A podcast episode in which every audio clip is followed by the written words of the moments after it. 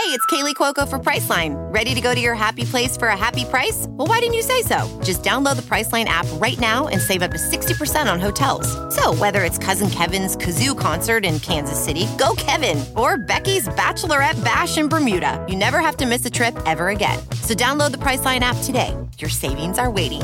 Go to your happy place for a happy price. Go to your happy price, Priceline.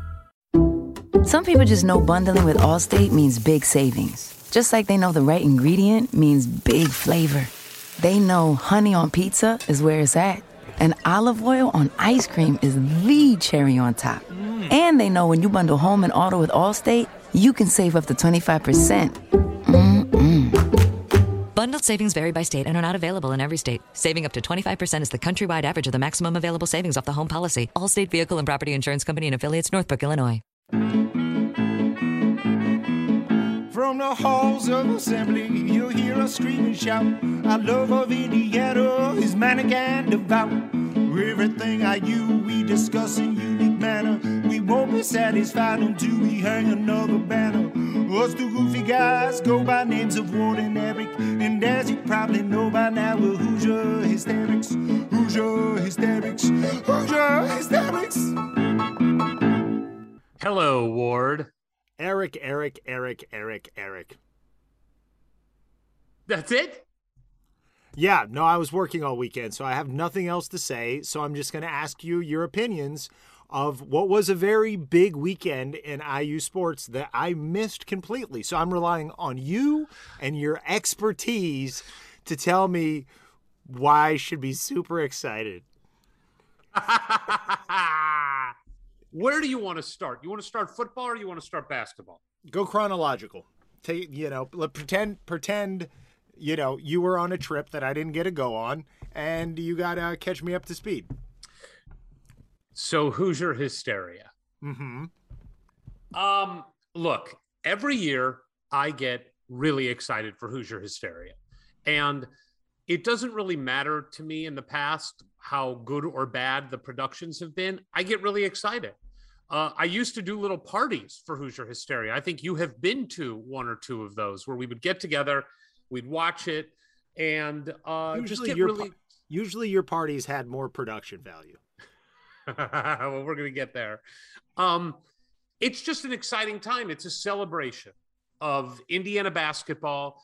It's it's it's a cool event because you don't have to worry about losing.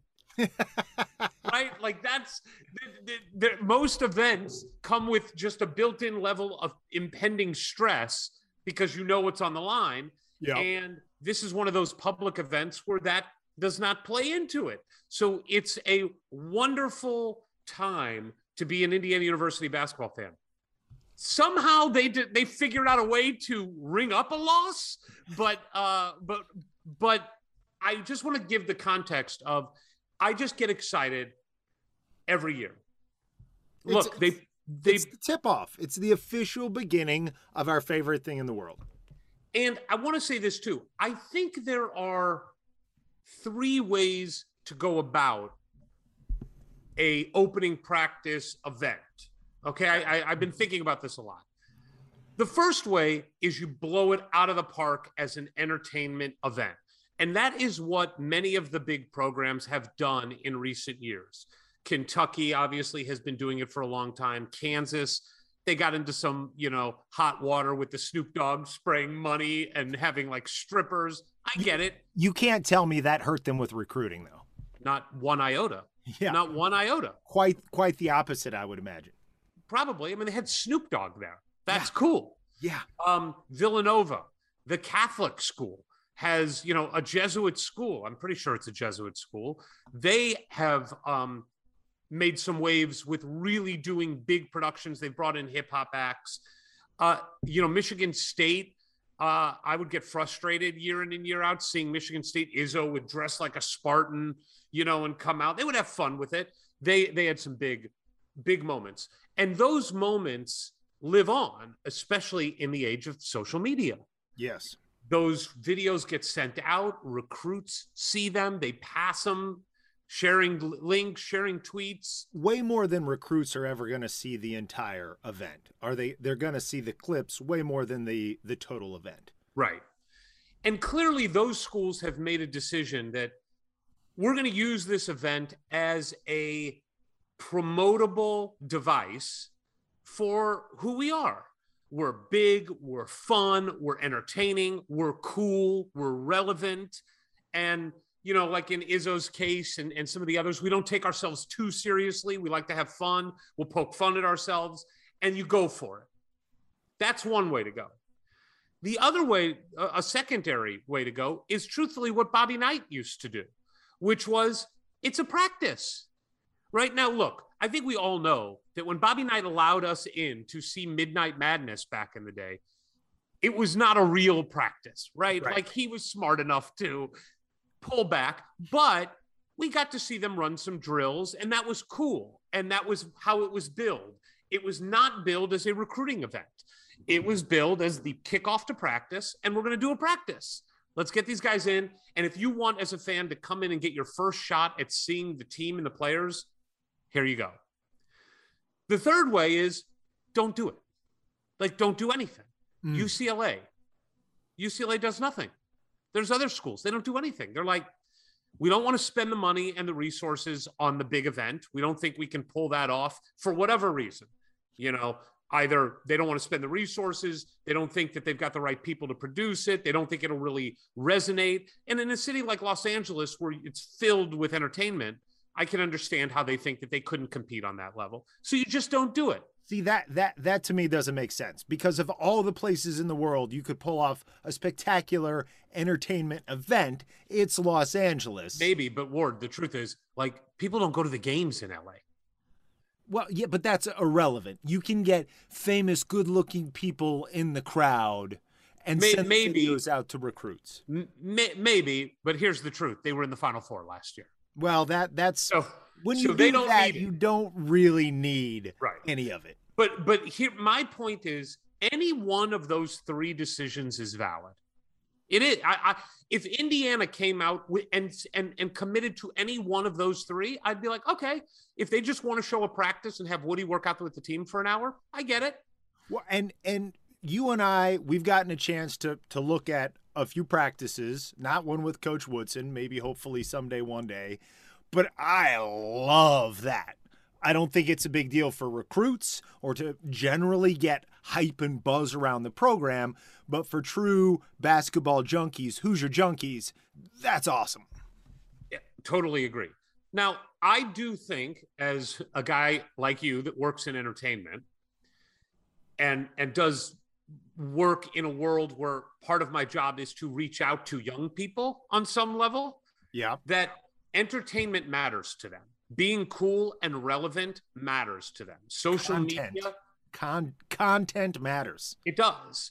And so I do think that of the th- of the uh the the poo poo platter, if you will, of choices here, that the first one of building an entertainment event is an opportunity. You can take advantage of an opportunity. Does it get you to get a commitment from a five star recruit that you otherwise would not have gotten even in the conversation with? Probably not.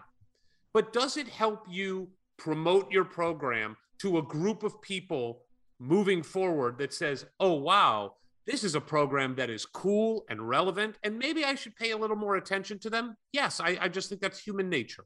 Yeah. I think it's a huge opportunity. What Indiana chose to do this weekend was take that opportunity, squat on top of it, and take a giant shit everywhere they could. that that that is, and and and I'm and and I'm sorry, that's offensive to the process of taking a dump, because I'm sorry, it was atrocious. It. I talked to several people that were there, and look, the you and me, if we were in Bloomington and we took our kids, they'd probably have a good time. They'd be like, "Oh yeah, that was kind of fun," you know, for an hour and a half. That's fine. But that's not who this is for. If you are going this route, Right. it is not for the boosters. It is not for the 60 year old fan of Indiana who's been to every Midnight Madness for 40 years. if you go this route, if you promote it, which we did, and call it Hoosier hysteria, and and send a press release out and make it a big deal and promote it, it is for recruits now and in the future. That's who it's for. And Indiana made the choice to not commit to it. So take any one of those three examples. The only bad thing you can do in those three, you know, buckets of events is to choose one and then not do it, not commit to it. In, uh, unless it's the one where you're not doing it, in, in, in which case it's perfect to not well, do it. If you choose that one, you don't commit to it, and you end up doing something without telling anybody about it. That would be bad too. um, but we chose to do this route, and we put on from the moment it started. When I saw the set, and I'm using uh, finger quotes that they built, it looked like my kids' middle school production of Alice in Wonderland, where the kids got to build the set. And by the way, the set was so cheap, and if you don't believe me, and if you're like, "Oh, it didn't, it didn't, uh, it didn't look too bad," it was so cheap that as the event ended and people were walking off, half of it fell down and hit Ted Kitchell in the head.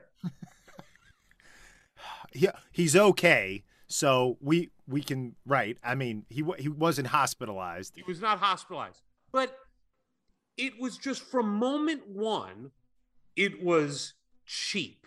It was low rent. There was very little effort put to entertaining people. It was just check the box of and and I got to tell you there's just so much word that I could go into here that really pisses me off about it. But they show a video of Woody, you know, to hype up everybody. The video they show of Woody focuses on the press conference of him being announced. Okay? The the quote that they end up using that that they focus in on is and I'm I'm going to paraphrase a little, but but the quote was basically this program is going to be about family. Okay. Okay. Great. Come out of the video and show me the 40 former Hoosier basketball players who have come to be part of the family kickoff event. Show them to me. Where were they? Oh, I kind of made out John Leskowski sitting in the in the stands. I heard that Ted Kitchell later got hit by a piece of wood. And then they had Isiah Thomas, which is so cool that Isiah was there. But that was it. Where was the family, Ward? Where, if you're going to promote that it's a family, make it a family. Bring them back. Have a section. Walk them across the center of the court. Have the announcer talk about how many Big Ten championships are walking across the center of the court right now, waving to the fans. Have them walk directly in front of where you have your recruits. It's about family. Where's the family? I saw one member of the family, Isiah Thomas. I loved it. I loved that Isiah was there. But let me go to Isiah, and I'm sorry, I know I'm going off here, and, and you're not. No, this is this is. I need you to catch me up to speed, and and I had a feeling it wasn't gonna gonna be exactly effusive in its praise.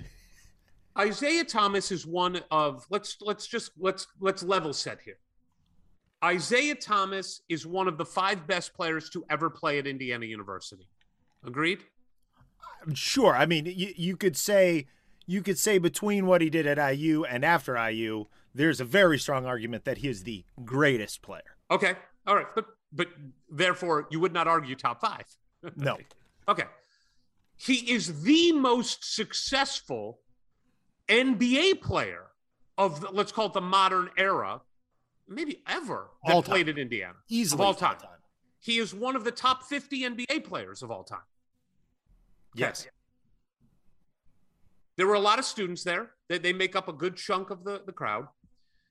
I would bet you, Ward, that a third of that audience does not really know who Isiah Thomas is. Agreed. And that might be that might be generous. That might be. That might be generous. When they introduced Isiah Thomas to come out and speak to the crowd, they put up a graphic with a few stats. Where is the video, Ward, that shows Isiah Thomas dribbling the ball on Assembly Hall's court in front of Bob Knight, intercut with dribbling and breaking down Michael Jordan off the dribble. where Magic Johnson comes over to him and gives him a kiss, where he beats Larry Bird in the playoffs. Where's the video that shows him cutting down the nets two times in the NBA and then cutting down the nets in Philadelphia with Indiana for our fourth national championship? Where's the video that shows him hoisting the NBA All Star Player of the Game MVP trophy with also hoisting the national title trophy at Indiana? Where is the video to introduce Isiah Thomas to a group of people who may not remember, may not know at all, or would just love to be reintroduced to the amazing accomplishments of this incredible player? That's how you treat a superstar. That's how you introduce a superstar to your people. In the NBA now, if you had a good run with the team in a city and you go play for another team and then you come back your first game back on the visiting team, they cut a hype video. Right, right. Because the crowd loves it. They love that nostalgia. They love to actually see the glory days played out in front of them before this person is trotted out onto the court. Yes. And you know what else it does? It's a direct message to the recruits that says, "Oh, you come to Indiana? That's this that's what can happen." That's how we treat our players when they come back. That's how we revere them. Come be a part again of this family. We don't put up a still frame graphic with a Ugh. couple stats on it asking people to read. and that's how they introduced uh, Isiah Thomas to the crowd. It was so bad that Isiah, who did a fantastic job of doing his best to rev the crowd up, and he did, mm-hmm. he had to point out his own success. He had to point out people in the crowd wearing his jersey. He's like, You wearing the Detroit number 11, stand up. You wearing the Indiana 11, stand up. And that was cool. But he shouldn't have to do that. It should be done for him. And it wasn't. I found it uh, embarrassing. I found that embarrassing. Then you know, I look. I they include the women in it, which is great, and we love Teri Moren. I, I would argue that if you had a producer who was producing the event, who knew how to produce an event, that person would sit down with Teri and Coach Woody and Isiah and say, "What are you guys thinking about saying?" Oh, okay, Teri, maybe cut a couple minutes off of that because maybe seven, eight minutes is a little long. You know, I mean, just produce the event. Yeah. Produce. That's what producers do. And I could talk also about the video they did of Coach Woody coming out to I like it when you call me Big Papa, which I love the song. I love that. Woody not coming out in the shirt. I like it when you call me the, the, the Biggie shirt, your shirt that you've worn that many people have. I think that hurts the joke, truthfully. Sure. I, yeah. And, and, and truthfully, Ward, I think it just becomes egotistical without the shirt. I think the shirt makes it like, okay, it's all tongue, tied together. Yeah, tongue in cheek. It's funny. It's fun. Yeah, it wasn't tongue in cheek though. The way they did it, it was, and and I, there were way. I, I, would. I have some critique with the video, but I'm not going to nitpick the video. I thought the idea of it was was clever and could be really funny. But and, but they're really there's like, why are you playing that song for any reason unless he's wearing the the notorious. I know. Shirt. I know. Other than like, I think I'm Big Papa. Like, yeah, there's like there's no running joke about that like being his nickname, right? Like that. Uh, there's there's no connection now between that song and Coach Woodson besides that now iconic T-shirt. Besides our podcast with him. yeah. Like the the I don't know of any public conversation that has happened about Big Papa and Coach Woody, except for when we asked him about it when you were wearing the shirt. So I, I, I just think it was a little bit of a miss there. Now that might have been a Coach Woody choice that he just decided I don't want to do that. Well, okay. and, and he told us he didn't like the shirt. He did tell us that. He did. Um, so the they then bring out uh, they introduce the players, and again, I would have had a LED screens on both sides, like a wrestling entrance, like a WWE entrance. I would have had each player coming out while highlights of them were playing on the big screens next to them. And here's what else I wouldn't do. When I introduced Trayce Jackson-Davis, I wouldn't spell his name wrong. oh, I did not hear about that. You didn't hear about this? No, I did not. Ward, they left out they left out the sometimes why. not that time. No why that time. No, they spelled it T R A C E. do you think maybe Woody was in charge and the way he just likes to call people by the wrong name? He's like, oh, let's misspell these names. Yeah, maybe they spelled our returning All American's name wrong. Uh, d- d- was he wearing an Indiana jersey? Yeah, exactly. I just so so add that, that to the mix. That is the most bush league thing you, have said to date, and you're getting a pretty good list going. So they brought players out. They threw things. Some of the players had fun with their walk-on songs. Um, but just another thing that you can do, like to help bring this along, like bring in Michael Buffer, bring in a boxing announcer, go get somebody who's known for doing VO, spotlight them, and let them bring on the announcers. It doesn't cost that much money, but it adds another piece of entertainment to the show. The other thing that's missing, you and I know, and we've talked about it ad nauseum. The, besides the fact that Woody is a great basketball coach and is revered and respected by many, and he's obviously a Hoosier through and through, Indiana made a decision that they thought to win the recruiting game right now, we have to pitch the NBA. Totally. Right? Totally. And that's why Woody is here. Where is the video that shows Eric Gordon, Thomas Bryant, OG, Juwan Morgan, Yogi Ferrell, Victor Oladipo, Cody Zeller? Where is the video that takes those players, which are just from the last 14 years or so, and shows them kicking ass in the NBA, wearing NBA jerseys, and cutting in with them dunking at Assembly Hall, winning big games at Assembly Hall, hitting big threes. You know, in Yogi and Cody's and Vic's case, winning Big Ten championships. Where Thomas Bryant, OG, winning Big Ten championship. Where is the video that says to the recruits that are there and those that may end up getting clips and a video that could go out? At Indiana, we produce NBA stars, and oh yeah, we brought in this guy and show a video of Woody playing in the NBA, standing next to Carmelo Anthony, coaching up Chris Paul, winning an NBA championship. Where is that video? Nowhere to be found. Nowhere to be found. So, I'm sorry, I'm getting hot. Well, you know, I'm I'm kind of getting excited about Indiana basketball talk hearing you talk about all these things that they could have done because it's it's true. It's all true. It's who we are. It's what we have. It's what these players have done and are doing. And so i'm like god this is so great indiana basketball.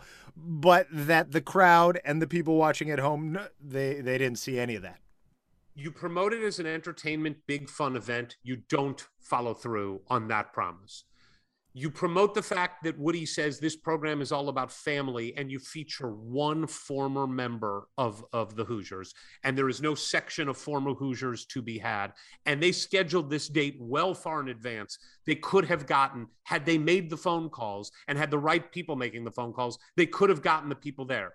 They could have had a Dane Fife reach out to people and go, listen, to, to his former teammates you know, and other people that he's met along the way. I, we need you here. This is a big deal for us. We're family. Woody's back. Let's do this. It didn't happen. You want to promote the NBA lifestyle uh, or the NBA trajectory. They didn't do that effectively. You want to show that you're relevant and and high class and a blue blood, and everything they did from the set to spelling Trayce's name wrong to all to no no attention to detail on entertainment at all was low rent. And then they cap it off with one of the things that they promoted was you get to see a scrimmage, some version of a scrimmage. After they did the skills and the slam dunk contest, which by the way, God bless Nate Childress, but he shouldn't be in the slam dunk contest.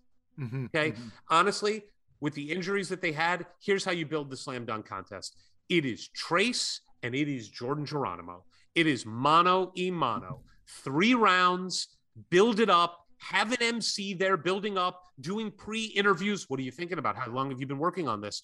Maybe get a fan involved. Jordan, you want to jump over somebody? Who wants to be involved? You come, no, you're too short. Let's bring the tallest guy you can find down there. Get people involved, build it up, lower the lights, put some music on, build up the drama. None of that. But after all that was done, the skills competition was done, everybody's waiting for the scrimmage which I am too. It's exciting to see our team play against each other and just to get a, a, sense of how they're flowing and what is what do people look like and who's making shots. And granted, there were lots of people injured. We have a lot of people that are out right now. Miller right. Kopp still recovering. Michael Durr still recovering. Uh, Xavier Johnson hasn't been cleared fully. Trey Galloway is sick. Khristian Lander tweaked an ankle. All those guys were going to be out for the scrimmage. I get it. You still got eight scholarship players and four walk-ons. You could have easily done some four-on-four stuff. Sure. Whatever. Well, and as we know, basketball is really three on three. Exactly, as we have been told. Uh, they play. Uh, they do three-man weave to warm up. You know, get the juices flowing. You don't want anybody going into a scrimmage cold. And they do the three-man weave for ungodly amount of time, it seems. And then uh, they all line up for free throws, which was weird. like, are we really just going to watch free throws? Also, like, I don't know if it was mic'd in the arena, but it certainly wasn't mic'd for us to hear Woody, which was promoted that Woody would be mic'd during the scrimmage. That would have been entertaining, just hearing him coach a little bit. Totally. Nothing. It was just silence for like 15, 20 minutes, watching. God bless the students for putting on the production. It was horribly done. And whoever the director was just did not direct it properly. Like people were going nuts about the camera work. The director's job is to tweak the camera work. The camera yeah, guy focuses on something and the director says, widen out, get me this. And what should have been said, Ward, is during the three point contest, show the basket.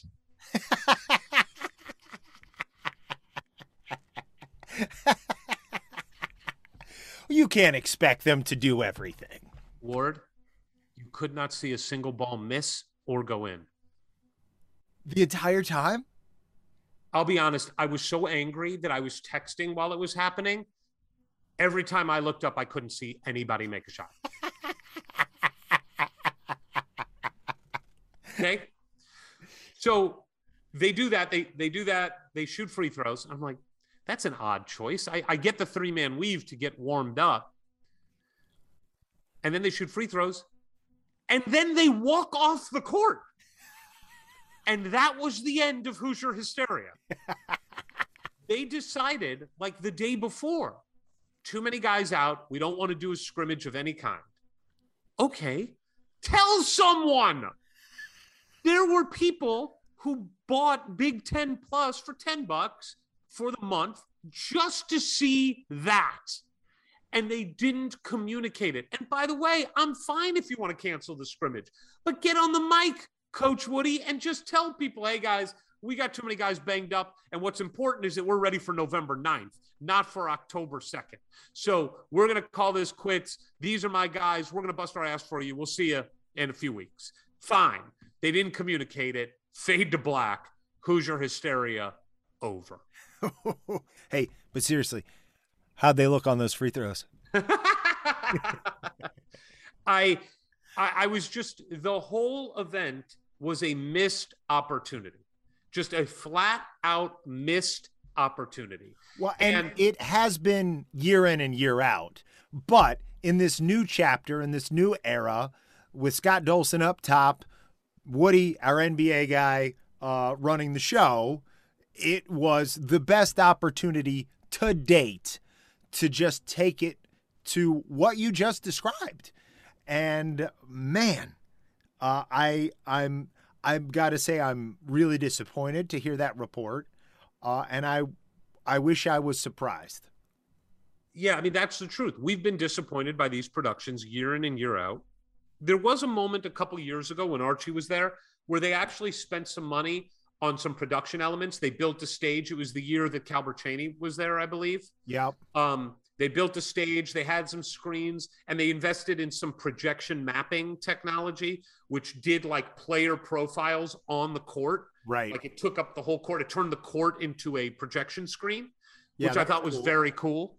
Um, little things like that matter. having a DJ or an MC that can drive the energy and get people involved matters. There was no interaction with the fan base at all. There was no promotion of the history uh, and the family that they're trying to make a big deal. And by the way, for those of you who might be like, you know, raising your eyebrows at the term family on that, it doesn't matter to kids.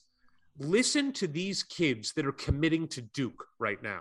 Have you heard any of them talk, Ward, or, or read any of the interviews? Oh, they God, no. all bring up the brotherhood. That's what Duke uh, promotes. That is Duke's mantra. That their LEO at Duke basketball is the brotherhood, and the brotherhood is this. The everybody who plays at Duke is part of the brotherhood. You are brothers for life, and we take care of our brothers.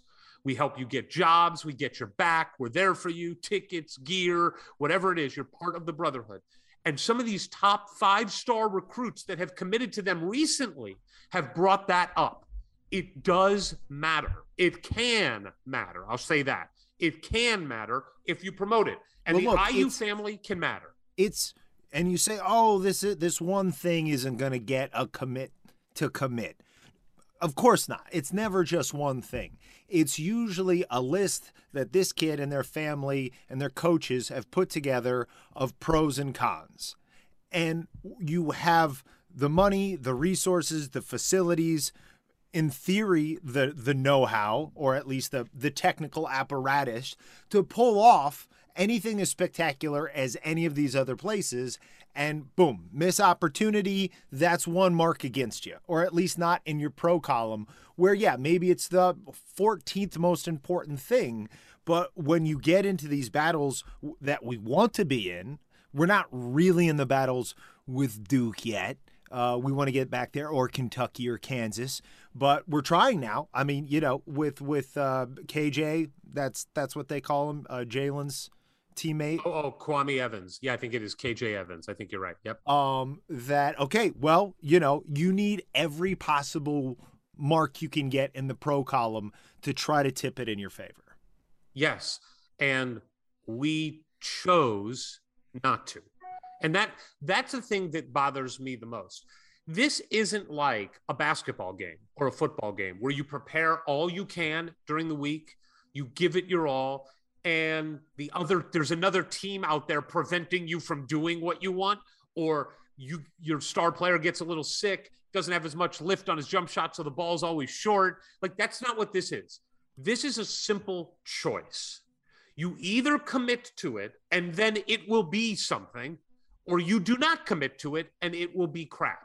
And it was crap. Period. I think the the the simple choice. I will say what you described. Not a lot of people can pull that off at the A plus level, right? There's just not a lot of people running around in event planning that have the experience and the know how to do that. Uh, I do think there's somebody who loves Indiana University who has that experience in a multitude of ways and has just laid out exactly how you make this as good or better as any Midnight Madness in the nation. And uh, that person has been offering their services for quite a few years now. And uh, if the people listening are picking up on what I'm saying here, uh, write your congressman. Uh, maybe next time you're you're kicking money uh, into the program, into the university, uh, just say there there's a guy who could pull this off at an A plus level, and uh, IU is shooting itself in the foot by not asking him to do it. It is ridiculous. well, I appreciate that, but honestly, Oh, I, I wasn't talking about you. No, I'm serious. You've got to fucking uh, produce but- this but- thing. but You've out. got But- legit. No, I'll, I'll just lay it all out here. It's so fucking stupid that they have not asked you to produce this thing. And seriously, if you're listening to this and any contact you have inside that department, tell them they're morons. And if they do it again next year, you're not going and you're not supporting Hoosier hysteria because this is garbage. The players, the coaches, the fans, everybody deserves better than what they're putting out there. I appreciate that. I like it when you get worked up. Um, but but I do want to say this honestly. Th- this is not about me, Ward. Honestly, they could have gone to any number of people, just commit to it. And it would have been better than what they put out. Honestly, Ward. I, well, okay, but I don't know who those nameless, faceless people are that Ward, have a very to you- special. They don't have a very special set of skills. Maybe I don't know. I, I, are there other people with your resume and your ideas floating around offering their services? I, I mean, honestly, I doubt think- it. I really doubt it. Okay, but I think that if they would have gone to, I mean, Galen Clavio, like, and just said, it's your thing, make it better. And Galen, you know, who's been in the telecom department, the media school, I should say, for years now. Like, I just think anybody who, they're, not bringing in anybody who's focused on it. They're giving it to somebody in the athletic department who, God bless him, has never produced an event before and doesn't understand entertainment and creating content. That's not it's not insulting that person. It's not fair to that person. It is from the highest of high at the department, Scott Dolson has to make a decision next year. Do you want to do this and make it meaningful? Then do it. If you don't, then choose from the other two options. In open practice, where you mic up Woody, great, Ward, great. If that's what they decide to do, fine. I think it's a missed opportunity, but at least then you the only time you're disappointed in life is when you set expectations and underperform. That's it. And they set expectations by calling it Hoosier Hysteria, by billing it as a big event, by saying what it's, you know, by trying to get people to come and make it a, a big, big kickoff. They set an expectation and they underperform it. Or choose the third, which is don't do it. But if you're going to do option A, you better step it up next year. And so that set me in a terrible mood for the football game. Oh boy. Now, you did hmm. not watch it, correct? You were working? Yeah, and you know, I was doing that thing where I was on radio silence and I knew the the game would be over or virtually over by the time I got home, but I saw I was well over 200 text messages by the time we were wrapping up. And I was trying to look through them without seeing, you know, what the latest one said, while also seeing if I needed to pick up food from my family on the way home. And, you know, there's just a couple key a- adjectives. I believe pathetic was one I saw uh, that I was like, and look, I, I did not expect to win in Happy Valley. But then once it kind of got spoiled for me, and I saw we didn't score any points at all, like none, like ever, the whole game for the first time in what, 21 years? It was like 216 games or 260 games or something like that. That's that's where I was like, I'm going to keep it on my DVR and maybe I will bust through it. But then I got home and I went ahead and just kind of started scanning through all my friends' commentaries, you and the goons and some other guys, and I'm like, "Wh- I'm tired. I gotta I gotta get up early. I got an early call time tomorrow. I'm not gonna watch any of this. This is gonna be terrible. It, it was terrible. And um, look, I, I am going to actually stay optimistic here, and I'm going to focus on thi- this narrative. We have played three top five teams in the country. Yeah, Three. yeah. two of them on the road. And Cincinnati, who's been a, a, a perennial pro top program for the last several years now. And and the Cincinnati game, we shot ourselves in the foot. We should have won that game. We just should have won that game, and we didn't. But we did compete in that game, and we were there. And had we not fourth and one, turnover on downs in the red zone, interception in the end zone, turnover in the red zone, uh, fumble on the five yard line. Yeah, yeah, yeah, yeah, yeah. zone. I was there. You don't have to. T- Okay, it was it was terrible. but my point is that like we more than competed and had a chance to win that game. Yes. These two other games on the road, we didn't. And let's just be totally honest here. Those teams are better than us. And we did this last year when we got all excited. But let's not forget the talent disparity. There is a huge talent disparity between Penn State and us. And I looked at Iowa real quickly, uh, just at a glance. Iowa in the 2021 class. Now, granted, I know that many of those are freshmen and they're not playing, but just looking at the talent level, Indiana, I think, had two four stars commit to us this year for this class. They had seven. So there's a talent disparity between us and the top level. So do I want to compete against them? Of course.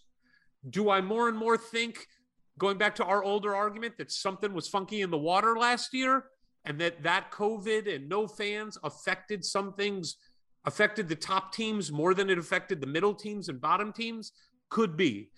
But I'm looking at Michigan State game in two weeks, and I know they're ranked 11th now. They're 5 and 0. I know. But Ward, we should absolutely be in position to beat a Michigan State based on what we have, who we had coming back, what we did last year. And I actually think that game is more telling than these three top five teams that we've played against. Definitely more than Iowa on the road and Penn State on the road, where they waxed us. So I am going to remain optimistic. Our recruiting is better. We're not going to see the fruits of that labor, though, for a couple years. That's right. the truth. Right. We just aren't. Football does not is not freshman dominated. The players that we were able to get because of the run last year are really 2022 players. So we're not going to see them perform till 2023 24. I'm with you on this, and I, I I agree. I think we knew going through this early gauntlet, you know, if we could win one of those three, it would be uh, good. Good. If we won two of three, we'd be like, well, that's amazing. Unfortunately, I think you know the optics are what we're talking about is is is building a monster, and everything that happened last year, we we started to see the the recruiting fruits, right? Like, oh, people were taking notice of us across the country. We're a great story. People want to be a part of this rising tide. And so this is for all the reasons you laid out, it's not some sort of indictment of us, oh my God, we're a terrible team now because we lost to three top five teams in our first five games. It, yeah, it, it's that outside of it, if you're not really looking at it closely, we it just it it makes Coach Tom Allen and the other coach's job that much harder to convince the next recruiting class and I the agree. next recruiting class that this is continuing to go in the right direction. I totally agree with you. And that's why a game against Michigan State is all important. It really is. These games coming up against the teams that aren't the top teams, even Michigan is really good this year, apparently. Like, we have to win those games. We have to win those games. Because um, I think we all reset our expectations last year to a absurd degree. Like this, we're we're totally. a top 15 program now because our coach is so good and our players play such inspired football that until our talent catches up, we're just gonna win on on sheer leo. Okay, and then after we stack like three recruiting classes and our talent is on par with some of those teams, now we're a top 10 team. Now we're really going to be in the conversation for the the the playoffs year in and year out. Here's where we're going. And and now I'm just kind of be like, okay, all right, um let's throttle it back and still look at can we can we get in the next 5 years into the place where we can count on being a top 25 program? Can we know we're going to make it to a bowl game without having to have a bunch of uh, patty cake games early on to pad the schedule? Um, so, and and I am still optimistic about that because of Coach Tom Allen and the fact that even against a top 10 Cincinnati team, were it not for self-inflicted wounds, we would have won that game. And and it would be a very different outlook right now, honestly. 100%. Look, I, I do think it is fair to critique. Um, it, I'm not even going to say critique. It is just sad what happened to Michael Penix. I mean, and I don't know if it's him and the injuries that, I mean, the guy is now injured again. You know, I mean, he only came out of the game because he was injured. And they've said that surgery is not going to happen right now, but they're mm. not totally ruling it out but he is not the starter right now. Jack Tuttle, he Tom Allen announced in his press conference today, Jack Tuttle's the starter, Donaven McCulley is the number 2. And who knows how long that'll be? My guess is it's the rest of the year. And then the question is just is the Michael Penix era over? I will say this, 6 of Michael Penix's 11 games that he has played in the last 2 years, his completion percentage is under 53%. That's not good, that's terrible. It's not even mediocre. It's really bad. And he's made poor decisions this whole season. I do think it's fair to say is this where LEO has to get checked a little bit by do your job? And is the emotional part of LEO, did that prevent Coach Allen from really taking a hard look after that um, Cincinnati game and just saying he's not it? And we've got a game against Western Kentucky. Let's get Tuttle in there and let's have Tuttle get the reps against a team that doesn't have a good defense that hopefully we should win so that it could springboard us into the future because See, it's very this, clear that Penix is not the answer. I see. It, I think it, that is a really hard thing for us to sit here and speculate on because we're not seeing him every day in practice.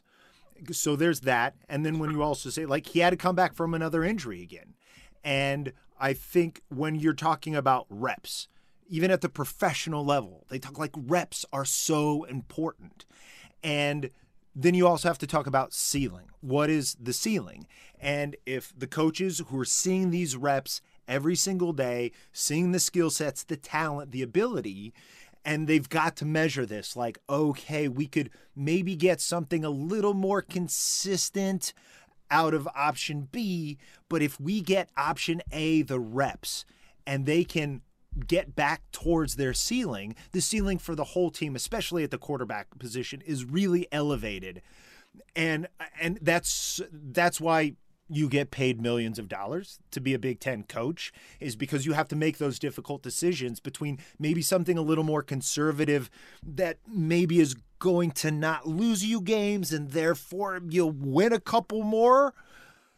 But I, from, I mean, look, maybe the injury bug is going is clearly making the the decision much easier right now. Totally, but totally. early on, coming off a, a, an injury like Penix did, I think they've got to be like, well, well, look, we've we've got to give him as much possible runway to show us he can get back to that special player you know, that that's, they just had this fair. special thing, you know, and there were people outside of IU talking about Penix as a potential NFL talent. And and look, we all know there's so many players out there with so much talent that just never came to fruition, whether it be for uh, injuries or or something else, bad decision making, or just a lack of commitment. And I'm not saying any of that is specific to no. Penix. Well, the decision making is. I mean, yeah. his problem has clearly been decision making.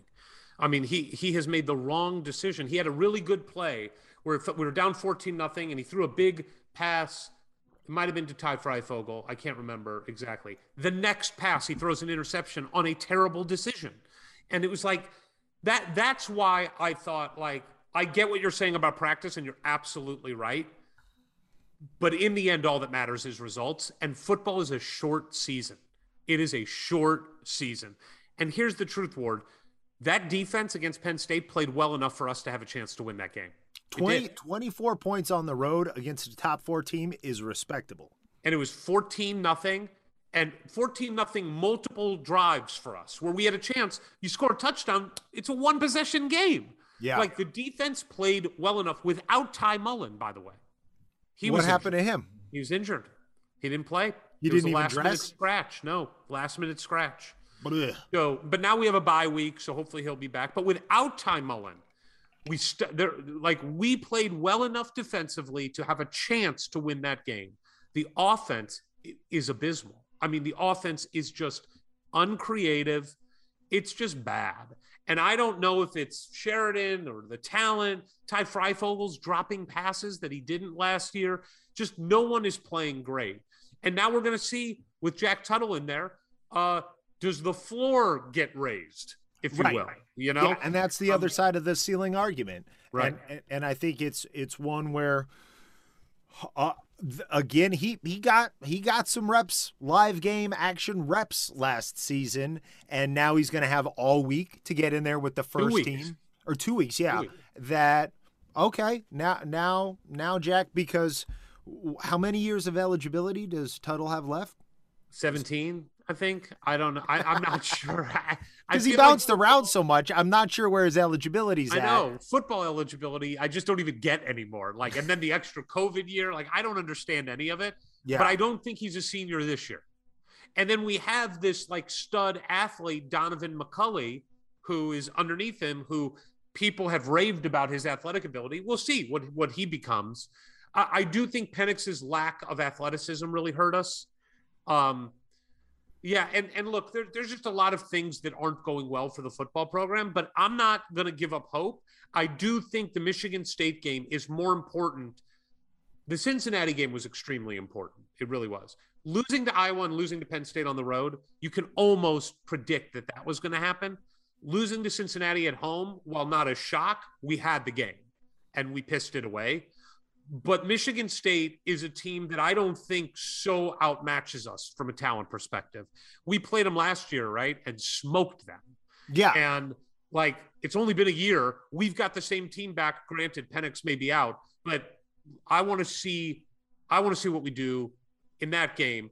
And I'm still more excited about Indiana football than I ever have been. So I'm going to continue on that road and still believe in LEO and still believe that Tom Allen's recruiting successes, we are going to see the fruits of those labors in the future.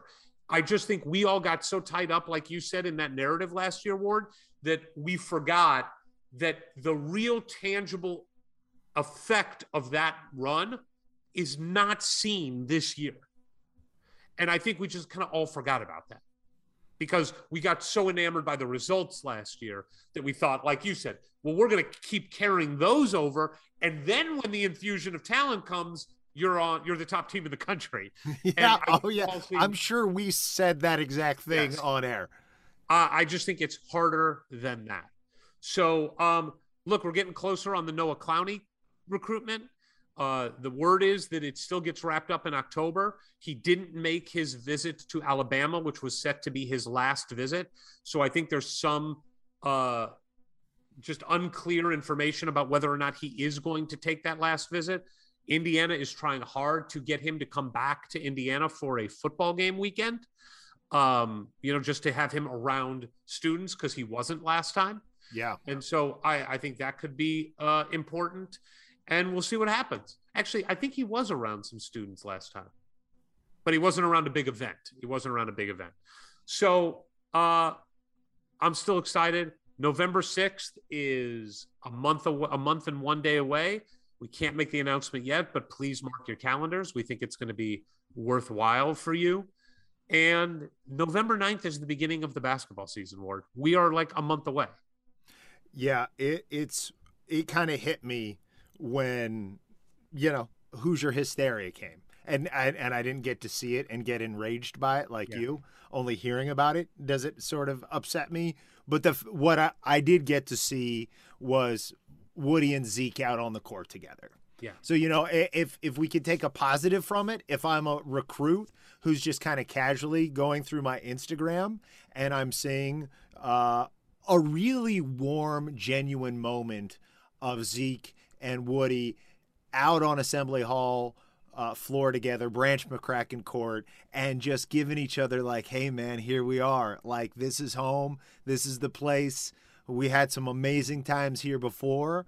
and and good times are back and and I think uh, uh, I could not feel more passionately about your passion of the potential of the event but as a casual glance it's like man that's really cool and and while while football you know we're getting into these games and there's there's been many hours of evidence of well okay uh, this isn't what we hoped it would be this year as far as I'm concerned, in basketball, we are going to the Final Four this Yeah, year. Sure, sure. And I'm, boy, I'm going to believe that until I'm given really strong evidence not to. And yeah, it's a month when you consider, oh, when was the last time? I feel like the last time you and I were like super excited about Indiana basketball was the Marquette game. You know what No, I mean? no, that's not fair. That's not fair. No. When we were the number one team in the country going into that offseason, no, no. No, Marquette game was much more recent than that. Oh, oh, you're. T- I'm sorry. I for some reason I was conflating the Marquette game with Vegas. I was thinking Vegas. Is oh when you- God, no, no. Oh, the Marquette game when Fitzner went off. Yeah, that's true. That's yeah, true. no, like we- you you were over here and we are like, Yeah, oh yeah. my God, we're an awesome team. Yeah. Oh my God, the ball goes in all the time. Yeah, and it's kind of was a just a steady decline from there until the announcement of Coach Woody being hired. So I am just going to continue to be absurdly optimistic for the next month, and I hope that isn't diminished once the games are actually started uh, and the balls rolled out there. I'm with you, but I got to tell you, there's another reason why I'm really excited about what's about to come. We've got one of the best teams in the country at what they do playing at Assembly Hall, what, 16 times this year, 15, 16 times. And that's the IU women's basketball team. For the first time ever, they went to the Elite Eight. First time ever, they went to the Sweet 16. They were 16 and 2 in the Big Ten, Ward, and they finished second to Maryland. One game against Maryland decided the Big Ten championship. And we're bringing virtually everyone back. We've got Grace Berger, we've got Ali Patberg, we've got our guest today, and we've got some freshmen filling in. We've got Nicole Cardano Hillary, and we've got Alexa Kulbe. Like, this is one of the best teams in the country, Ward, coming back to Indiana. And I am so excited to watch those games with my girls. I'm excited to go back to Indiana and see a game.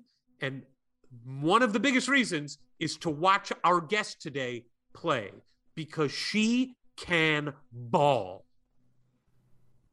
Let's let's talk to her now because it's just been you and me talking for a long time. So Well, but we are pow- we are, you know, we are uh what? What? we are What? the reason we're able to do this is because we are We are what? powered by Pigs, pigs, pigs, pigs, All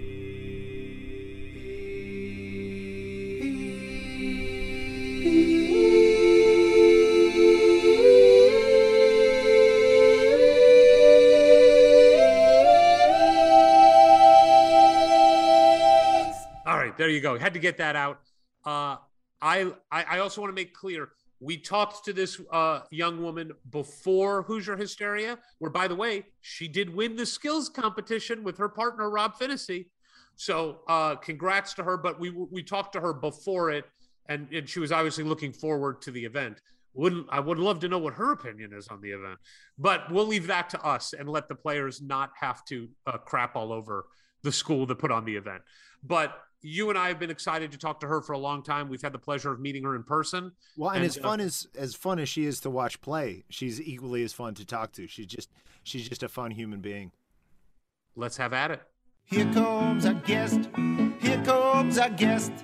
Ladies and gentlemen, boys and girls, this is the part of the show where Eric introduces the guests and lists all of their accomplishments. So I hope you're comfortable, you have a beverage, and you don't have anywhere to go because this is going to take a little while. Go ahead, Eric. Hailing from, and I hope I pronounced this correctly, Gorham, Maine. Boom. Home to the world famous Gorham House of Pizza. Yes. Yes. Do your research. We are talking to a young woman who, in her senior year at Gorham High School, averaged 30.1 points a game, 16.7 rebounds, 3.9 blocks, 2.9 steals, and did it at a clip of 63.1% from the field. She won two state championships in her time in high school, although I'm sure she's going to feel a little salty about her last couple years where they just came up oh so short. She did take the team to a runner up finish and a regional semifinal appearance in her last two years. She's a four time first team All SMAA selection, three time SMAA player of the year, selected twice to the All Defensive team. She was a five star prospect, ranked 53rd in the country. She was the 2019 Gatorade Maine Player of the Year. She was an Associated Press All American Honorable Mention in 2021 for Indiana University, the first ever in the history of the Indiana University women's basketball program. She helped lead the team to the NCAA Uh, I'm sorry, she made the NCAA All Regional team in 2021. She was All Big Ten first team, coaches and media in 2021, All Big Ten defensive team 2021, Big Ten Player of the Week, academic All Big Ten, Big Ten Distinguished Scholar, Big Ten All Freshman team as a freshman, Big Ten Freshman of the Week three times in her freshman year. This most recent year, she led the team in scoring, she led the team in rebounding, she led the team in blocks. She is, by the way, her 3.0 blocks per game was second all time in a season at IU. She was seventh in the NCAA this year in blocks. She led the team in field goal percentage, 60.7%. At Indiana, that's fourth all time. You know who's second all time? Her! Two of the top four. she had seven double doubles this year, 20 or more points 10 times. She helped lead the Indiana women's basketball team to its first ever Sweet 16 appearance, its first ever Elite Eight appearance, and she's coming back for more. Ladies and gentlemen, we're talking to already one of the all time greats at Indiana University women's basketball. Please welcome Mackenzie Holmes. Thank you guys for having me today. I'm super excited to be talking with you guys. And yeah. Well, I am out of breath from doing all that. Uh, first off, before we start, we like to pretend that we're really good friends with the people that we have conversations with. Your name is Mackenzie. We know some people call you Mac as a nickname. Can we, as your best friends, call you Mac? Of course. Boom. Boom. Boom. So, real quick, when you hear all those accomplishments and you're still really young, like you're not even of legal drinking age yet, I don't think, right? I'm 20, yeah. I mean, when you hear all of those things in your already accomplished career, yet young and early career, what stands out to you the most that you you think back already on most fondly? Uh, so you're asking like what is the most memorable, or what do I? Yeah, sure. What sticks out to you? Um, I think just what we were able to accomplish last year. Um, Yeah. the Elite Eight was insane. I got my shirt. Nice. Um, nice. but that was, that was unlike any experience, especially because last year was so hard with COVID. Um, we had to sacrifice a lot. Um, and there was a lot that went on behind the scenes with like testing and isolation. So just being able to accomplish that was incredible. And um, like Coach Moren has just done so much for the program. So it was nice to be able to to help her get to that point. But Now, you did win two state championships in high school. And we know the the Maine high school basketball doesn't get quite the same hype as Indiana does because we're Indiana people, but that's a huge deal in Maine, mm-hmm. particularly, you know, your hometown's basketball crazy. Are you saying the Elite 8 run is more memorable to you than the two high school state championships? It's hard to compare them um because it i mean i won my two state championships like a really long time ago like i i was 15 when i won the first one and 16 when i won the second one so that was four and five years ago Yeah, guess what, Mac? Um, That's not a long time ago. That is all- not a long time it's ago. relative. It's- Yesterday. Don't That was that. one fourth of her life. yeah um that the most memorable thing about that run my- two state championship run was that we were 42 and 0 or something like that.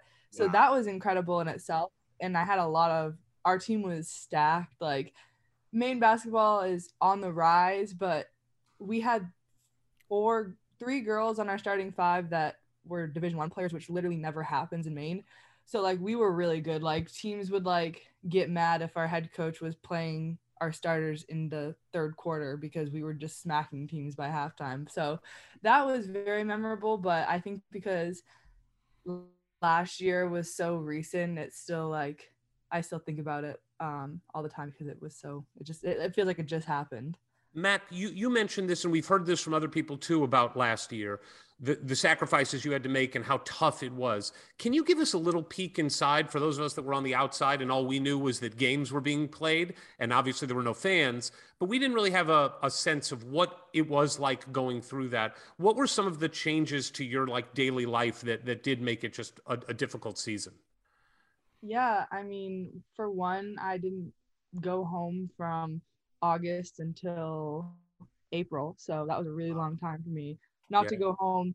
And then like when my family would my my dad would come and fly and watch my games, but I couldn't see him. Mm. Mm. So like this is funny, but I can laugh about it now, but in the moment it was pretty sad. But like he would come to my games, he'd pick me up dinner, drop it off at my door, and I would like wave to him from his car. Oof.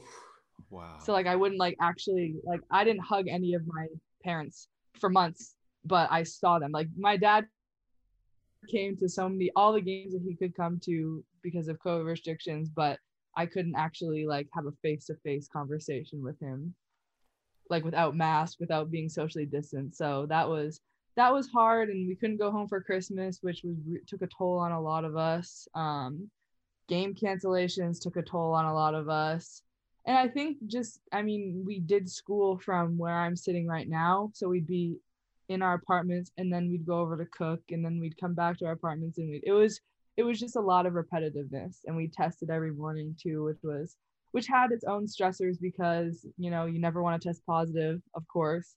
So every time going in, even though you know you you didn't like come in contact with anybody with COVID, there was still that thought in the back of your mind. I was like, what if I test positive right now? Um, but yeah, there was a With- lot. With all that monotony and isolation, I'd imagine it could take it one of two ways with you and your teammates. You you you get sick of each other and drive each other crazy, or you grow closer. Can you can you describe how you as a team reacted to this hopefully once in a lifetime scenario? yeah, I think that we handled it very well, um, given our circumstances. Um, you know, it kind of was like a couple stages. Like the first stage was like, I cannot believe we can't go home for Christmas. Like, as much as I love you guys, like Christmas, you should be with family. But then we kind of realized, okay, like how how what can we do together to make this the best Christmas ever or the best Thanksgiving ever? So we just really like rallied together. Some people, you know, had a really tough time with it. We gave them more support. We our coaches did a great job creating activities for us. We had a team dinner on Christmas. Um, we did gift exchange, a Yankee swap. So like we kept ourselves busy, which was really good. Um, but I say that we grew like super close as a team because we all we had was each other. So all, all of us knew what we were going through. So it kind of helped us um, kind of cope with what we were dealing with. But I say that we grew closer because, and that was probably evident on the floor because I felt like as a team we just had such great chemistry last year. Um, but I think that had a lot to do with it. Well, we want to get to your whole story, but before we do, we've got to just talk about where you are right now. The season is imminently approaching. Uh, saw some good videos that were put out. You guys having fun, getting in the uniforms, team pictures. Um, how how do you feel? Uh, you know where the team is at. You're bringing back the the the majority of of the people that were the the primary players last year. Obviously, yourself, Grace, Ali, Nicole, like a lot of players returning. You've got some new additions. How does the team look? How you feeling? Um, I feel great. Another thing that has been really nice this year is we don't have this extended preseason we had last year because we had like a nine week preseason last year, which I love Kevin. You guys know Kevin. Um, but doing court sprints and Versa with him for nine weeks was a was hard and Nine weeks, 90 seconds. It's too much doing Versa. we had to do um we had to do a lot to stay in shape and Kev did a great job keeping us in shape when we couldn't be on the court. So that was difficult in itself because when it gets around to, you know, the end of September, you're ready to go, you're ready to start practice. So last year we didn't get that opportunity. So this year I think we're all really excited to kind of flow into things and um I I think that we have a lot of great new additions to our team and i think we're just building continuing to build off of what we did last year and kind of hit the ground running because the the freshmen the transfers we have have kind of flowed into things pretty seamlessly quite honestly. And um, i think it's going to be great when we start practice. What is something you've been working on in the off season with your game individually that you want us as fans to see this year on the court and be like, "Oh, Mac's adding to the repertoire." um I think that the ongoing struggle for me will always be my shot, my jump shot, my 15 foot three point range shooting. Um, I I work on it. Believe it or not, I work on it every day, but somehow I'm still throwing up bricks during games. But um, but I think just last year was more getting comfortable shooting that like 17 to three point range, and then this year I'm really focusing on doing it in at game speed and in game time situations. So that's what that's what I'm working on. I can't promise it's gonna show on the court, but that's what I'm hoping for. Um, and I then, mean, you know, you were an All American without it. So, I mean, let's Right. not go crazy here. By the way, I did read, didn't you shoot 38% from three in high school? Yeah, I I did shoot, but then my freshman year of college, I didn't shoot. Like I didn't step behind the arc once, Right. And so I kind of How um much of it, Mac, is how much of it is we, we've heard this a lot on the on the men's side with like Trayce Jackson-Davis. We hear like the guy's awesome in the post, you know, he finishes at the rim, and we hear that in practice he makes shots, but something in the game changes it. How much is it mechanics and just the skill, and how much of it for you is confidence? it's it's probably I would say like 99% in my head. Wow. Um because I I rep threes every day. Um so I I think it's just confidence and stepping up and knocking down shots. A lot of it has to do with confidence. Um so yeah, I think in my head I don't like missing, which is why um, Well, your field goal percentage is like a hundred. Yeah with, so like if i if i don't think it's a high percentage shot then it's it's a struggle for me to shoot it. Um so i think just kind of forget like knowing like it's okay to miss in my brain like telling myself that is ha- half of the struggle. And then um yeah because i put in the work to to do it it's just my brain's telling myself that it's okay to miss sometimes. Now, speaking of Trayce, uh, your your fellow All American there, has he or anybody around him approached you about this novel concept of using both hands when finishing around the rim? Well, You'd be able to maybe impart some insight on Trayce on how helpful that can be. Um, no, I haven't really talked to Trayce much about our post games. Um, you know, his success speaks for itself, so I don't feel right um Yeah. stepping on that because he had a lot of success too with you know what he's done. Um, so we've never talked about it, but you'd be surprised how many people talk about us together, but we've never said a word about um our games to each That's other. That's funny. I do have a, a, a follow up question to this that is the first time we've ever asked this question of anyone on the show, but because of what Ward just said, it's apropos. Are you left handed or right handed? I am a righty. But you seem to go to the left more than you go to the right. Is that fair? That yeah, I definitely would prefer to shoot with uh, like layups and around the rim. I'd 100% prefer to shoot with my left hand. Like people will always joke on my team, like I'll give up a right-handed layup for a left-handed spin move. Um, but that's just I don't know. I it's literally been like that for me since I was like in fifth grade. I think we had a game and I like dribbled to with my right and then spun back to my left. My dad's like, "Where did you learn that?" I was like, "I don't know." And then it just kind of stuck and it's something I just kept doing. And I don't know why, but when my brother and I were little, my dad would take us to the gym together, and my brother could not make a left-handed layup. And, I, and then my dad's like, "You try it," and it was like just like easy for me. Like I didn't really understand the difference. I was like eight years old, and my dad was like, "Yeah, that's a little different," um, because my brother couldn't make it, being two years older than me. But it's just always been a natural thing to shoot with my left hand. I don't know But- why. But that's just down low, right? Anytime, like free throws, of course, or anything outside is is right. So Yeah. I, I'm wondering, are you maybe kind of in the ambidextrous zone a little bit, or me? I found out on this show from talking to another player that I'm cross dominant. Like I dribble way better left and I shoot right. I'm actually terrible at both, Yeah. but that's how it divvies up for me. Um, I might be cross dominant. I don't know. Um, because I'm better shooting with my left hand, but you know, dr- or shooting with my right hand, finishing with my left hand. But like, there are some things I do with my left hand, like everyday life. Like I eat with my left hand, but I Ah, write with my right yeah. hand. You're cross dominant. Yep. Welcome to the club, my friend. I'm diagnosed. Thank you guys for that. You're a much more successful version of cross dominant than Ward. so, uh, before we take a, a, step into the time machine to go way back to five years ago, um, I am curious. Every team uh, that we've had the privilege of talking to members of talks about goals and expectations that they they have for themselves and they set for themselves.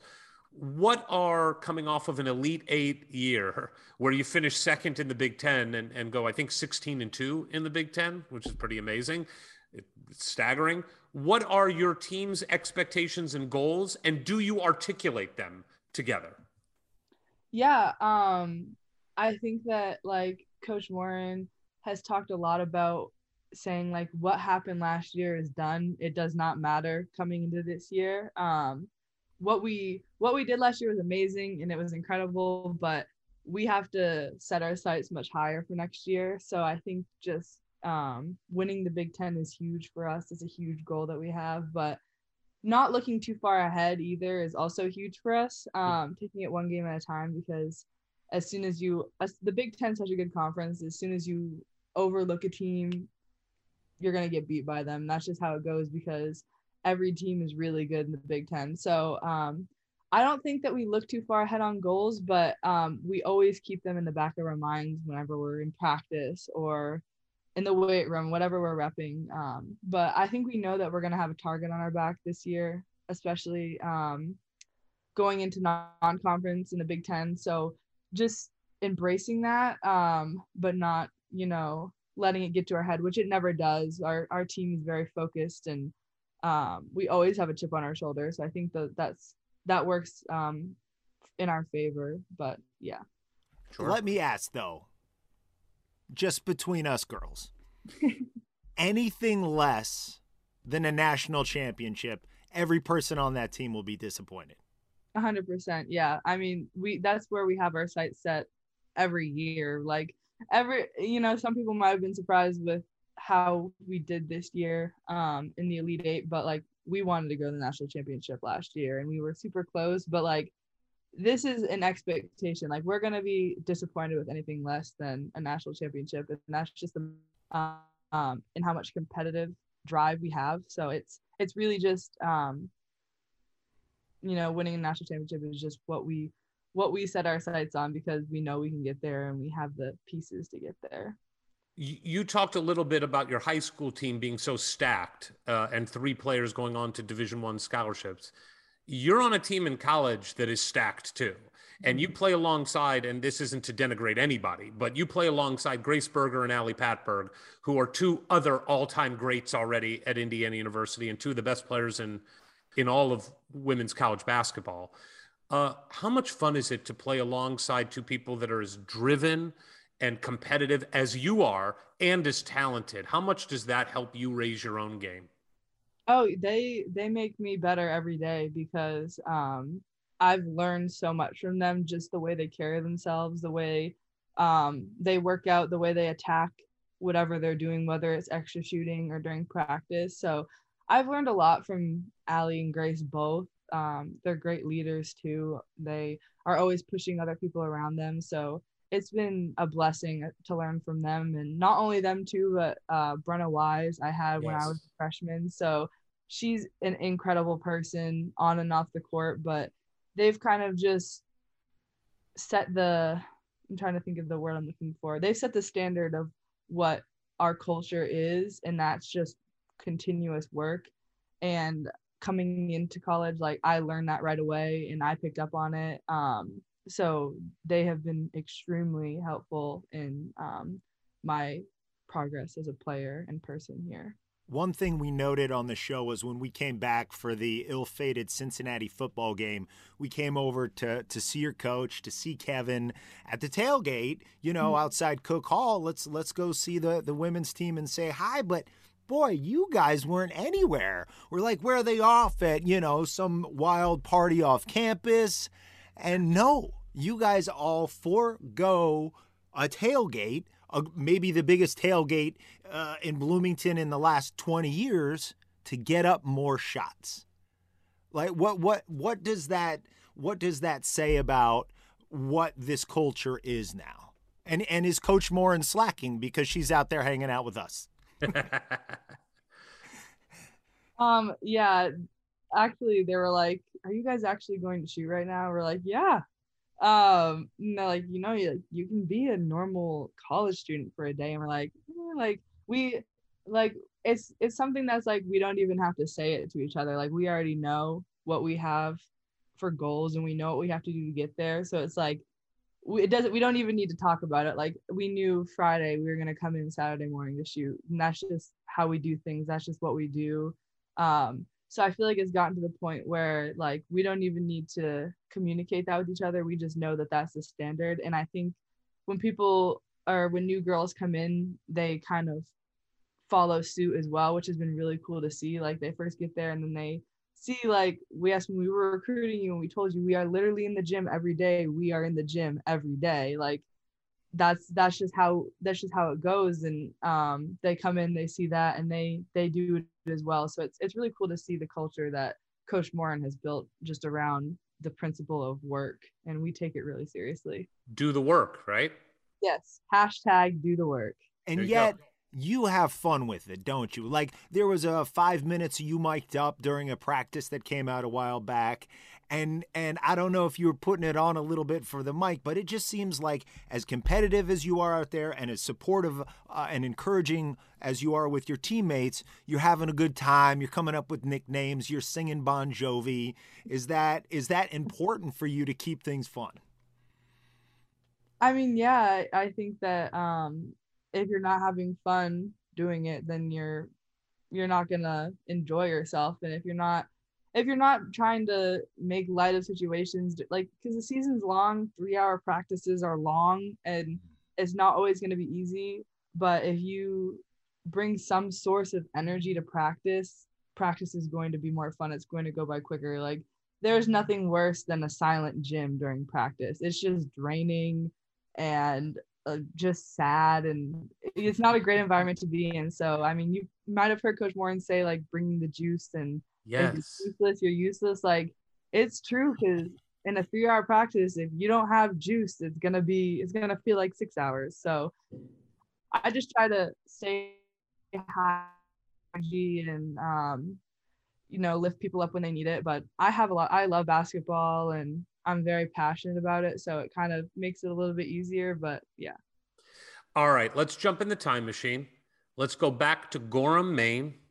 Uh, I was struck by the kind of synchronicity of the fact that the population of Gorham, Maine is almost exactly the capacity of Assembly Hall, uh, which I thought was interesting. it's about like 17,900 people in Gorham, Maine. Uh, and, and like Ward said, and we read about, a, basketball crazed hometown. Uh, tell us about growing up in in Gorham, and and also uh, you gave us a little bit about your dad and your brother, but how the game of basketball found you, or vice versa.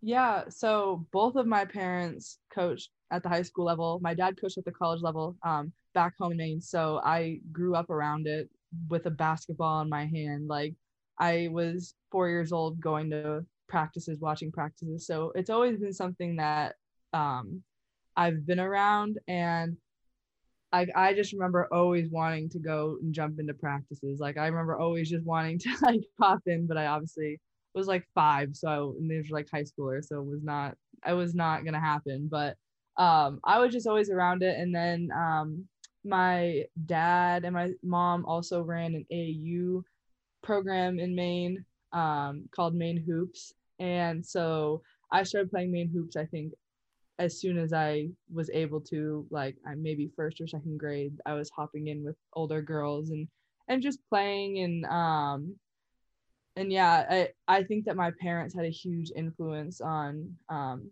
just growing up around the game and making me fall in love with it, but also not putting too much pressure on me either. I don't think there was ever a time where they forced me into it because I did try other sports. I played soccer and softball, and I did, well, I say I did track, but I threw. I did all the short sprints so they could be over quickly. Um, but um, I played other sports, and I just remember like hating it and I always just wanted to be on a basketball court. So I think I think eighth grade is when I gave up all my other sports and focused strictly on basketball. Uh, was th- was there already a precedent of good basketball teams in your hometown, or did did you and your class kind of bring that into its glory days? Yeah, um in Gorham, I don't think that they won too many state championships before um before I got to high school. Um there was like a private school, uh Catholic school in Maine that had won like I want to say like probably 8 of the last 10. Um that was really good. So um they were kind of the powerhouse back home, but I just remember always going to well, so I don't know. I didn't realize that this wasn't a thing in Indiana, but like in February, we have like a February break, and it's just like this random week in February that we have off completely. Yeah, that's like, ama- that's that's when our, like, shit. that's That's amazing. When our high school, that's when our high school tournaments held. So like during February break, I just literally sat at um, it's called the Civic Center or the Expo where the the Maine uh Celtics play. It's like the G League version of the Right. Celtics, but they there are just games going on there all day. So I would just sit and watch and watch people cut down nets and just dream to be there when I got to high school. So and even when I was in high school, I was still over there every time we didn't have games. But it was a huge thing um, when I was in high school, or it still is. But Now, growing up in Maine, besides basketball, lobster, that's a big Yeah. deal. Are you a crazy lobster person? Where does crab come into it? Are we lobster or crab? Ooh, she's gr- she's grimacing oh, crab. they're not even comparable. Not comparable. Like crab and lobster are not are not comparable. All right. They don't make imitation lobster meat. They make Mm. imitation crab meat. You can't. Lobster is. But I have never tried lobster here. I refuse to try lobster here. I'm like, I don't know how long that's been sitting in some truck. I don't know. I it doesn't seem right to me, but lobster is honestly, I didn't really start loving lobster until a few years back, but it, it's so good and it's so fresh. And if you love seafood, I always tell people they have to go to Maine because I feel like people don't realize all the little hidden gems in Maine. But yeah. Well, now, Well- real quick though, on the lobster roll, do you go cold or warm? warm and mayo and not butter. But my dad would kill me for saying that. Mm. Yeah, I'm not into the mayo. I go, I like it just. I, I'll go, I go dry. To be honest with you, I don't like anything. But if I'm gonna pick, it's gonna be butter, not mayo. Okay. Well, let, let's keep going with this is not a hidden gem of Maine. I wonder in Indiana growing up in high school you have to read James Whitcomb Riley, Kurt Vonnegut. Is it just mandatory you have to read Stephen King as a kid? No, nope. I, that would probably give us nightmares. Um, uh, no, honestly, uh, I think that's like I don't I don't think I've ever read a Stephen King book. I'm not even gonna lie. Um, or seen any. Uh, I didn't see the It movie or anything like that, but he does have a house in Bangor that is supposedly haunted or something. it's sure. supposed to be creepy. I've never been. Yeah. All right, so let's. We talked a little bit about your high school. Uh, obviously, state championships, um, a stacked team. When did college recruiting start for you in earnest? Um, I would say the beginning of my freshman year of high school, I started getting looks from or letters just from schools because obviously at that point they can't contact you. Um, and then my first offer was, I want to say like halfway through my freshman season, From Uh, who? University of New Hampshire. Got it. All right. So somewhat geographical here. You were you were known in those parts.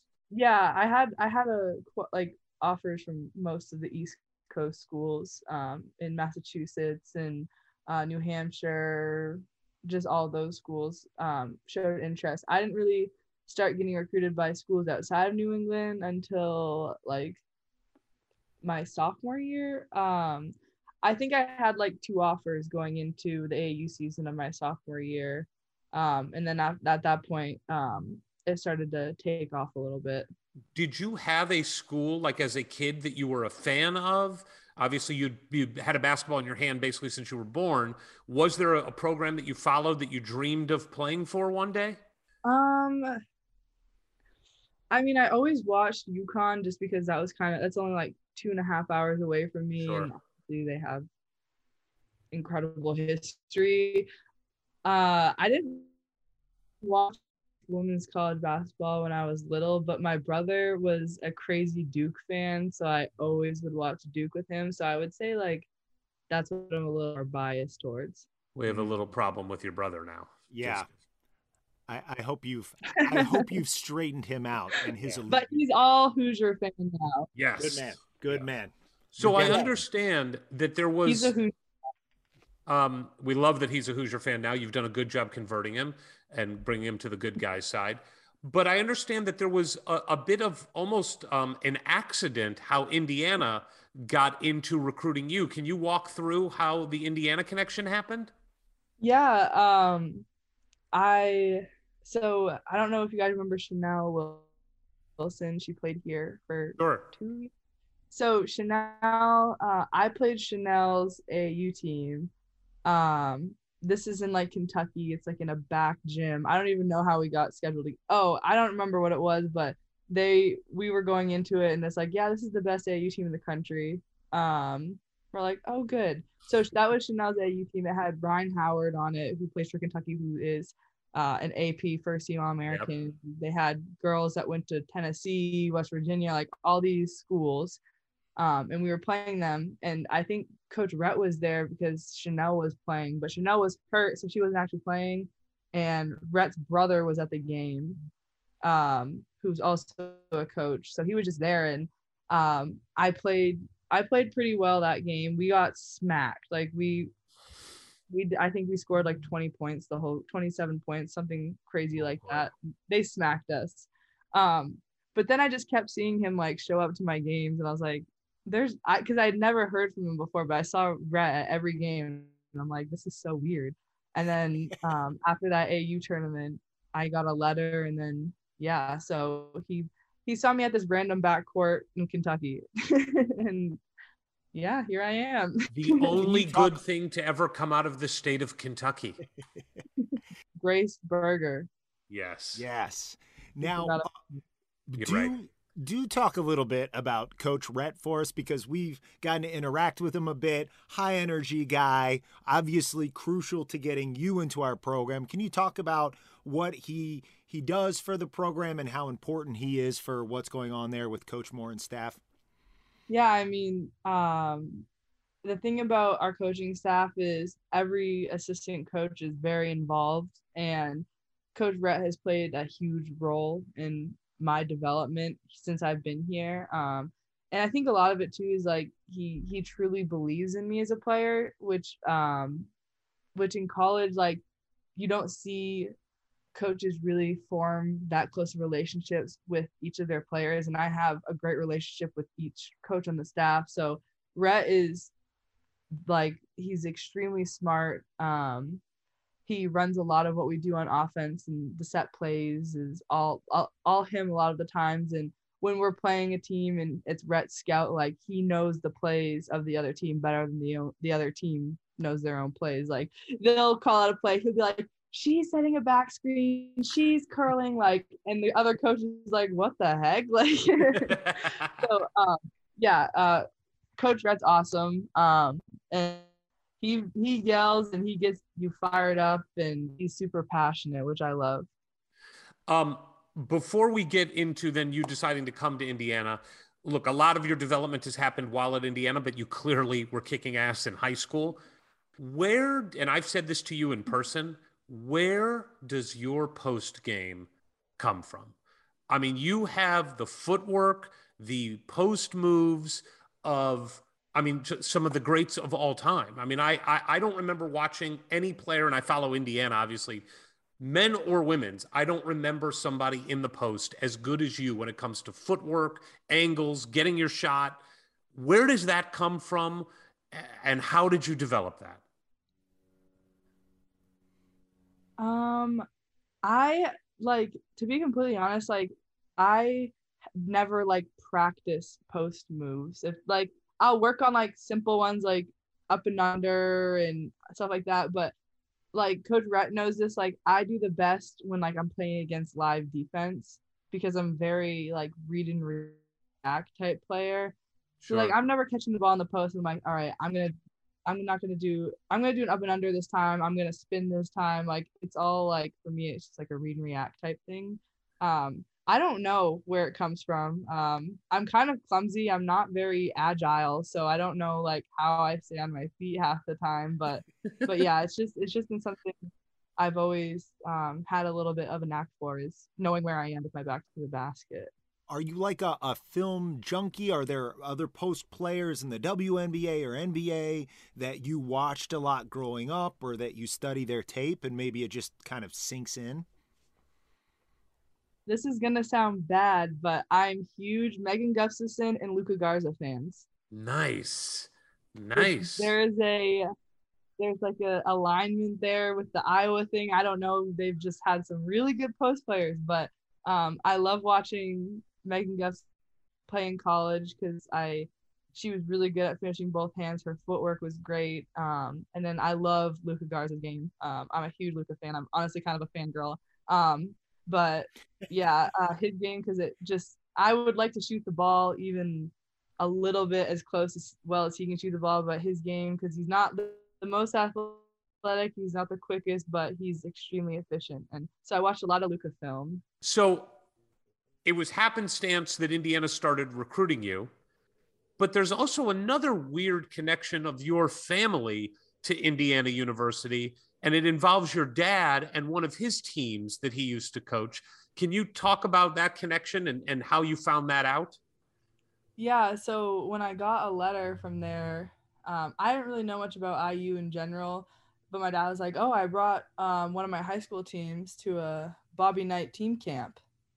Uh, I don't know how many years ago they took a bus there from Maine all the way to Bloomington. Wow. um and he just said like just how well things were ran with bobby knight and he there was like this coaches clinic that was ran or something like that and some the managers brought in the wrong pizza and bobby knight like cussed them out and sent them all out and something something crazy like that happened my dad was like man this guy is this guy is legit um I, I wish I could remember the stories he told because he, I, Bobby said some pretty funny things too during it. Um, but yeah, he said it was super, super memorable. But um, that was the one random little connection that um, Great. I have to IU.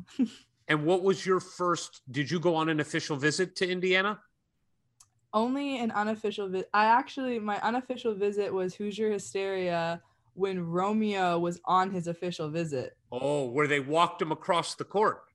Yep. And By the like- way, NCAA violation. But anyway, um, I actually didn't know that. Um, yeah, yeah, yeah. yeah so that was that was my unofficial visit um and because the way things were when i was in high school is i couldn't take official visits until i had taken my sat my junior year and i wanted to be done the recruiting process by that point so i took i only took one official and that was to here after i'd already committed um What was it like when you? What What was your impression of Bloomington and Assembly Hall? It was insane. Um, I tell a lot of people this, but I was not I was not planning on leaving New England to go to college. I wanted to stay close to home and my family, and um, I went on the visit and I was like, shoot, because I really liked it. And um, every other visit I went on, it was like me comparing it to Indiana, and at that point I was like, hmm, maybe I should just go to Indiana because every single school to Indiana. Um, but yeah, I, I was not expecting to love it as much as I did. Um, and they just like, I just felt like so natural for me to be there. Um, but it was crazy. Hoosier Hysteria was crazy and they were going crazy for Romeo. I got a picture with Romeo actually. Really? Oh, you got to send. Can you text it to me? Because we'll put it up on the video podcast. Oh no, it's actually like the worst picture. Yeah, I'll find it. It's All literally right, the cool. worst picture of me. My face is all red. I was so embarrassed. But now, no, go ahead, Ward. but yeah, I'll send it. Well, I, I think, you know, you said you felt comfortable there. We all know Bloomington's beautiful, Assembly Hall's impressive. So you make that choice. You're going to go to Indiana. You are frozen now. Are you with it? Oh, there she is. Um, but but now it's it's reality time. You do leave your family 1100 miles to a place that you've only spent a couple days before. What was the transition like from becoming you know this incredible high school player, the the star of your hometown and and now you got to come off the bench. What what's that transition like? Um, it was definitely hard at first, especially I left to come here like two days after graduating high school. So I really had no transition time um, to really sink in that I was going to college. So I would say my first few weeks were hard. Um, just getting adjusted to the college and you know when i my first time with kevin i um i looked probably worse than you guys did um Whoa. Um, no chance. No That's chance. Yeah, very unlikely. Very unlikely. oh I, I think it i think it was true but um it was just kind of adjusting to a whole different way of doing things and doing life and um it was hard at first and i think really once i understood my role on the team and i got adjusted to the style of play and um getting myself in better shape i think that's when things started to go a little better for me but it, it was definitely an adjustment um for sure Yeah, it was a real tough adjustment. You scored 10.8 points a game and 5.2 rebounds and shot 63.4% from the field, which was a school record. Yeah, tough adjustment. I'd like to have those kind of tough adjustments. I I, I do want to ask um, this. As much as you commit to a school and loving Indiana and loving the energy and loving, let's call it the juice that surrounds the Indiana program, Good uh, juice. good. What'd you say, Ward? Good juice, right? Good juice. You are also primarily committing to a coach. And in this case, it's Coach Teri Moren, who has quickly become one of Ward and my favorite people in the world. We just think the world of her and admire her and respect her. But what was it about Coach Moren that you um, connected with? Um, I mean, just how easy she is to talk to. Um, and you know, she's hilarious if you ever really get to talk to her. She's so funny. Um, She's busted our seeing, like, balls a few times. oh yeah, she she's funny, but just what she was able to accomplish in the short amount of time. At that point, I think it was only her fourth year there. Yeah. Yep. So just what she had accomplished in that amount of time was really like I was like, okay, like I want to be a part of this, but off the court too, like I can just sit in her office and we can talk about whatever. We we love the show The Office. I don't know if you guys like The Office, but that's Coach Moren and I's favorite show. So like we'll be talking about the episode of The Office we watched last night or just just Mac, just little things like that and Mac- she's super in, what just just so you know, Mac, my dog is named Dundee after the Dunder Mifflin Awards. the Dundies. Wow, that's incredible. Does Coach Moren know that? I don't believe that has come up. No. Need to tell her. That needs Hold to be on. like the first thing you say. I'm going to text her while we're on right now and Put get, me a, on get the a live response here. Put She- me on the chain and I will text a picture of Dundee in response to yours. Okay, hold on. I actually took some glamour shots of Dundee yesterday, so this is real easy. Okay, now she knows. All right, so we will get hopefully a live response. Um, so so you you were saying that you just connected with her because just personally, it was such an easy person to talk to. Yeah, she's just uh just a great person. Like you talk to her and um she's funny, she's understanding, she's she she understands that it's not all basketball all the time. Like she knows when we've had a hard day, she she's connected with us so that she understands what's going on in our lives so that she can really understand her players more, which I think is really special. You know what's incredible about Coach Moren, and I, I don't know if you got to listen to the the show that we did with her, but one of the things she talked about is that that was something that she wasn't good at early in her coaching career. That she comes from a different time where you didn't have a relationship personally with the coach, and and she saw that that was changing, and she needed to change with it. and and real even in her beginning years at Indiana realized she needed to get better at that. And clearly she has figured out how to do that. That is an amazing just person to be able to be that self reflective and mm. change something like that. And clearly it's genuine with her. Like we get to talk to her about you guys and the way she talks about her players like you are all her kids slash friends you know and and and yet also holds you accountable in a major way.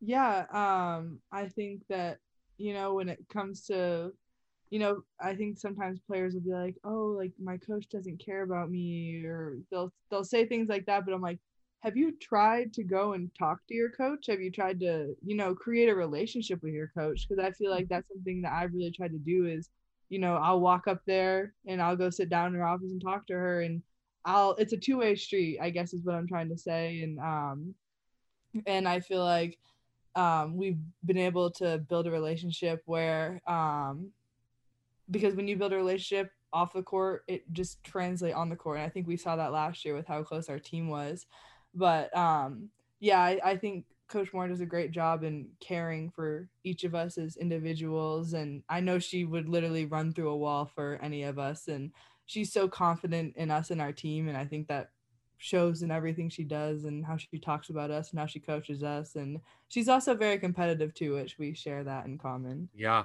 And i wonder if you have a, a unique ability to to bridge that gap and to understand it from her side of things because both your parents are basketball coaches yeah I, I know how hard it is to be a coach and you're overlooking all these players and you're also always looking ahead with recruiting so it things do get busy and um and I think just trying to, like you said, bridge that, that gap between um, not always putting it on the coach to be the one to create the relationship, but the the players can take initiative too, which is what I've tried to do with the coaches. Well, your career at Indiana starts with your big transition that was so tough. Your first game, you score 15 points and seven rebounds. Your second game, you go nine of nine from the field, score 22 points, and have five blocks. But mm-hmm. then I really think like a watershed moment in the history of Indiana women's basketball happens. The I think the you know the third or fourth game of your freshman year, where Indiana plays South Carolina, who is a top five team and one of the best programs in the country, and they've proven it year in and year out. And you guys beat them in in a game that I think was the first time that an Indiana women's team beat a top five team in the history of the program. Beat them and, down, really. That yeah 14 points, number five team in the country. That's that's a big deal. It is 8.6 rebounds for you. What do you remember about uh, that game and and kind of what that felt like? Um, I mean, the coaches. I just remember being extremely feeling extremely prepared going into that game. I think Coach Box was the one who had the scout for that game, and he, like, if you can be over prepared for something, like we were so prepared for everything we knew what this game meant. We knew that it was going to be a statement game for us. And we also believed and knew that we could beat them. Like we weren't, we didn't go into that game like, oh, it's South Carolina. Like we didn't have that mindset at all. We were ready. We felt so prepared to beat them because we knew we had the tools, but we also like, we knew what we were doing defensively. We were just all on the same page. Um, because we knew no one thought we could beat them. We went into that game obviously an underdog it was in Aliyah Boston, their post player's hometown in the Virgin Islands. So the entire place was there for her. Um, so we knew we had um, a lot of things stacked against us, but we were so prepared and we really just rallied around each other and um, and it was it was an incredible game. But we weren't surprised. And then that leads right into, as sports do often, they giveth and they taketh away. And the next game you play Baylor, who arguably the best team in the country, mm-hmm. and they hand it to you in that game. But uh, by the way, not that long after that, you then play at number 21 Miami and win. But again, I think that this this year, even though Indiana had had success under Coach Moren, and we won the women's NIT a couple years prior, but this was a time where we are now playing the best of the best on neutral courts or really road courts. Like you said, the Virgin Islands game might as well have been a home game for them and you are competing and you are at their level. Um, is that what it felt like uh, from a team perspective that we have arrived? Um, I mean, I think that I never, I never feel like there was that like we have arrived moment because we were, we always feel like, I mean, every game we go into, we're always thinking that we're going to win, and Got that's it. kind of the mindset that we have. Um, so we we we were expecting to win against South Carolina. We were expecting to win against Baylor. All these games we're expecting to win. Uh, I think the it was definitely hard turning around not even 24 hours going from playing the number five team in the country to the number two team i think they were. Um but that obviously i think coach moren does such a great job setting up our non-conference schedules to be very difficult. No kidding. so we're prepared when the conference schedule comes around. Like i think my freshman year we played uh south carolina baylor miami ucla like all these really great teams. So that when conference play came around we weren't we weren't because we knew there was going to be no cakewalk in the big ten. There never is. Um so we were ready to go once conference play came And- around. And when it did come around, you guys start great. I mean, and, and you're having big games. 18 points off the bench against Michigan State in the Big Ten opener. Your team starts 14 and 2 overall. You hit a bump in the road where you lose three in a row, but then you come back. You did beat Purdue twice your freshman year, which I have to ask. We always ask. You're from Maine. You don't really get the IU Purdue rivalry. Coach Moren went to Purdue. How did you learn about the IU Purdue rivalry? Uh, I think just hearing other people talk about it, the coaches talk about it, um, they really build it up. Uh, I think honestly, it might have been football my freshman year, where I, like I realized it seems like Purdue fans hate IU fans way more than IU fans hate Purdue fans. It's because they have an inferiority complex. True. but that's just what I've I noticed. Um, so I think just seeing it from other sports made me realize how big of a um, rivalry it was, and I think we played at. Mm, I don't remember when we played Purdue my freshman. We, I know we played them twice, but I don't remember when we played them first. But I think it might have been a home game, and we just got so many fans just solely because they didn't want to see Purdue win and they wanted a good crowd against Purdue. Um, it, it was interesting to me, and we got the little barn burner trophy thing. Yeah. too. Do you do you hate Purdue now? Yeah. I- Good. We just need the yes. We just need the yes. That's all right. Uh look, We, we did get a response from from Coach Moren. oh, please read it. Aw! Exclamation point. I love it. And yes, I love The Office. Mac Berger and Wiz are my office peeps. Such a great show. Is she referring is she said I, was it a typo? Is she talking about Brenna Wise? no, Wiz is Arielle Wisne. Oh, Arielle Wisne. Wisne. Got it. Got it. Got it. Got it. Perfect. That's awesome. Uh, this is what you get on the Hoosier Hysterics. Late breaking, Teri Moren weighing in on the office news. Um, this was a record setting year for Indiana, the 1920 season. More wins than ever in program history 24 and 8, 13 and 5 in the Big Ten. Things are really clicking, poised for an NCAA tournament run. And then everyone's life changes and the rug gets pulled out from under you and the uh, big ten tournament and the uh, the ncaa tournament canceled. Um, how difficult was that as a as a, you know for you and your teammates at a moment where things are really at kind of a fever pitch for iu women's basketball? Yeah. Um, I think for me, it was like I was finally really getting adjusted to like college, and I felt like I was like hitting my stride kind of in the winter of that year. Like I had a routine down. Um, we were doing well. Uh, things things were just going really well, and then we got that news. Um, and my it was it was really hard for me to see Brenna Wise go through that, and Yeah. just realizing like when I stepped on the floor with her, I think in the Big Ten tournaments against Maryland, like just the thought that that was going to be my last time ever playing with her is like it's hard to wrap your head around um, because she's such an incredible person and she deserved to go to the tournament. So it's hard to fathom why that why that could have possibly happened at that time. But I don't think it ever really sunk in until like I was we were told we weren't going to go back for the rest of the school year because in my mind it was like I packed for three weeks when I went home. I did not pack up anything. I literally packed a suitcase and I was like, ugh, like I'm gonna be back here in three weeks. Like this is so annoying. And then my dad was like, you might want to pack for more than three weeks. I'm like, we're gonna have to go back for workouts. It's fine. And then little did we did I know I was not gonna go back to school until June. Um, so I feel like it was there was a lot of denial at first that things really happened and the way they did, and um, it was definitely just hard to see that happened for Brenna. Um, yeah, Brenna, there, there's there are these people within the history of of all these programs that we've kind of been able to talk to. There are people that like were really part of the foundation of building something, and then they graduate, and the team the year after wins the national championship or a Big Ten championship, and you feel bad that that person who was such a part of it doesn't get the recognition. And I feel like Brenna deserves that as part of what she did for Indiana. She was such a foundational piece when she came to IU and and was such a great teammate. She was somebody who didn't care how many points she scored, you know, like she just did whatever was needed in each game and I know you two were really close.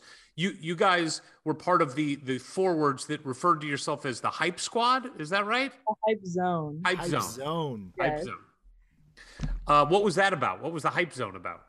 Um, I mean, it was kind of just an expectation for the post players to like bring the energy and practice every day. And I think that started at the top, obviously, with Coach Rhett, because he's like the hype zone leader.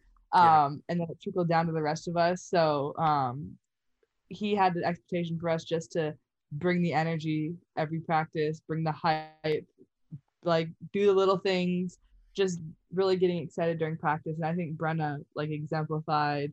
She not only exemplified the hype zone, but she exemplified bringing good juice every day because she did that every single day. She she never had it from the outside perspective. You would never think Brenna had a bad day just because she was always so positive and so energetic and brought such a light to the team. Um, so she she exemplified what it meant to be a hype zone member, for sure. Now, as the reality of COVID kicks in, and I think we all went through that, like, oh, this is kind of weird for a little bit. And then it's like, oh, no, this is going to be weird for a long bit. How did you adjust? And specifically, how did you work on your game when you couldn't be in Bloomington working out with your teammates? yeah, it was a lot of making do with what I had because I had a gym that I went to, I think, for the first couple weeks. Um, and then everything really started to close down, um, which was hard. And I sent Kev like what I had for workout equipment at home, which was like a set of dumbbells and like a couple free weight machines and an exercise bike. And I was like, here you go. Can you make me a um, workout plan? And he did. Um, so I was able to do a lot of body weight stuff. And as a team, we were on Zoom calls doing Zoom workouts that Kev wrote up for us. He got really creative during quarantine, trying to keep us active because the best we could. Um, so just and I had an outdoor hoop. I made my dad. We did not have an outdoor hoop to begin with. Then I made my dad buy one.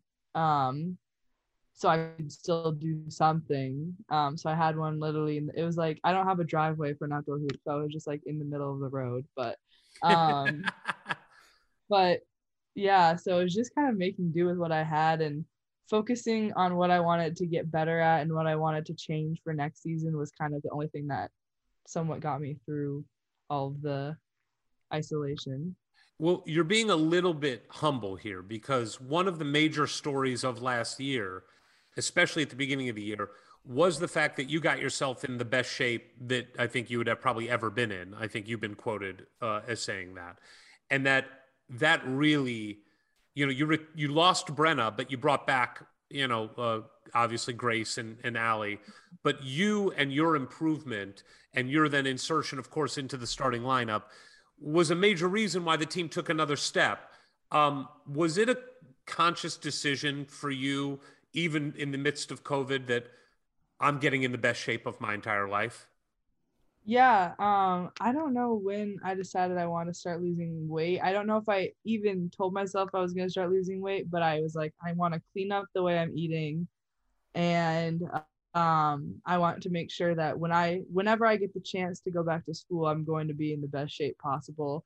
Um, so I would have to drive to like random fields in Maine, like un like touched, like not mowed grassy fields and I would I'd have like and I didn't even have cones. Like I had an extra shoe and I would set it down on one end. I'd like pace what I thought was 100 yards and then drop the other shoe and then do the workouts that Kev had written out for me. Um, I, like looking back, I probably look so funny to cars driving by. But Did, did, um, did anybody ever take video of that? Did you ever go with your dad? Ever take video or something? Oh, no, I would always just go by myself. Um, I yeah, I was just like, well, if I'm gonna go find a field somewhere and run in it for 20 minutes, I'll be back. Um, but just things like that, um, I think made a difference. And um, when I did go back, what? No, sorry. Go ahead. I interrupted you. Sorry.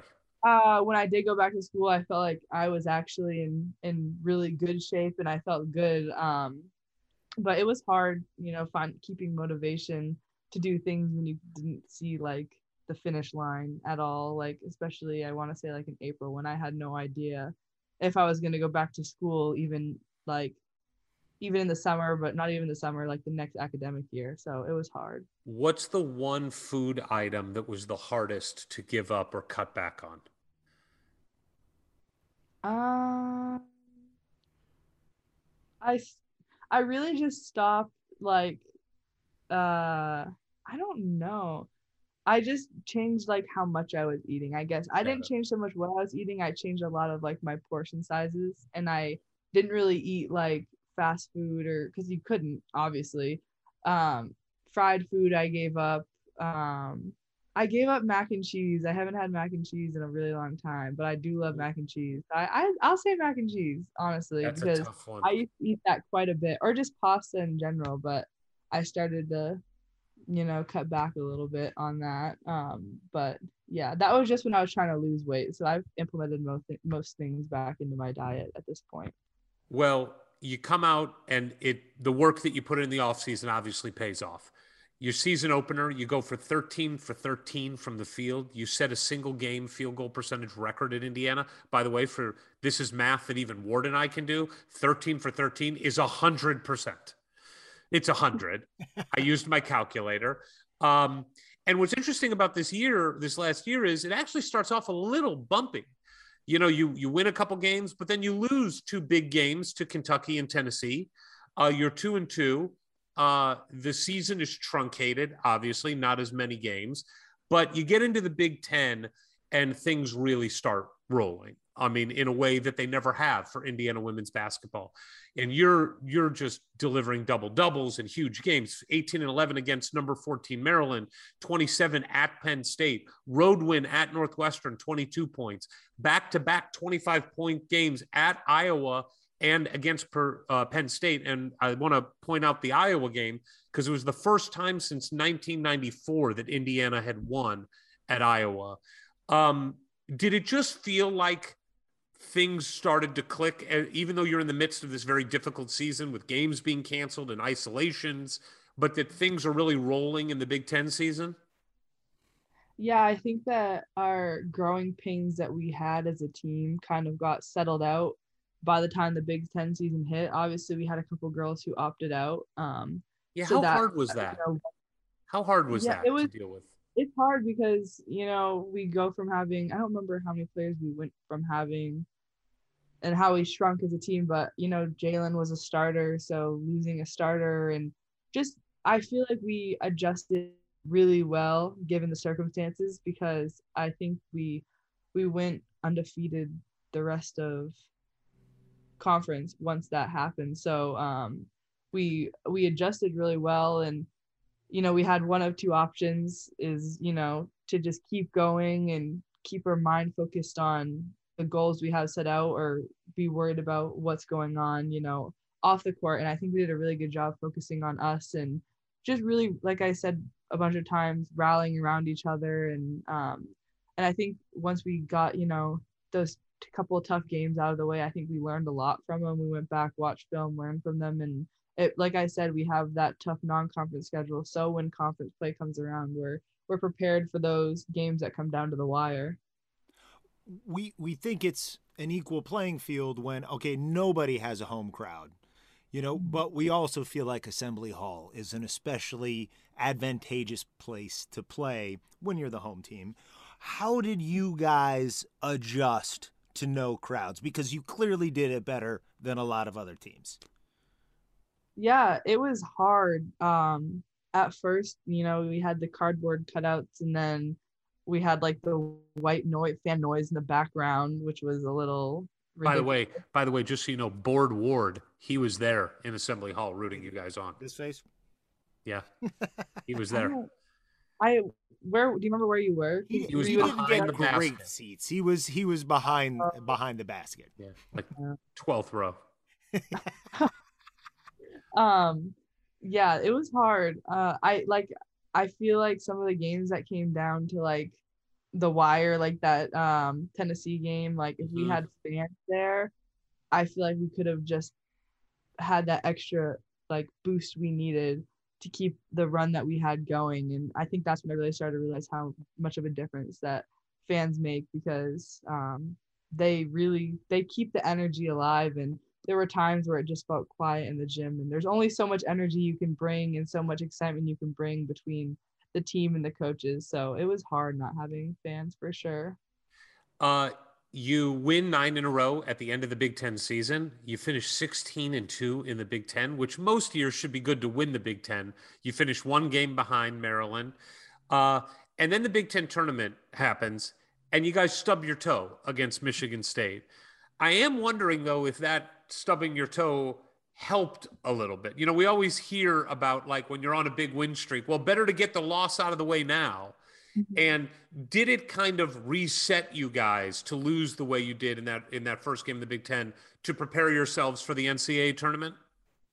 yeah i think you know it was at first it was kind of just like a initially just a shock to that losing to michigan state because we know that we should have won that game and we had them for a while. So um i feel like after that game it was kind of like all right it's really now or nothing. Like luckily enough we're a team that even though we did lose in our conference tournament like we still get the opportunity to play in the ncaa tournament.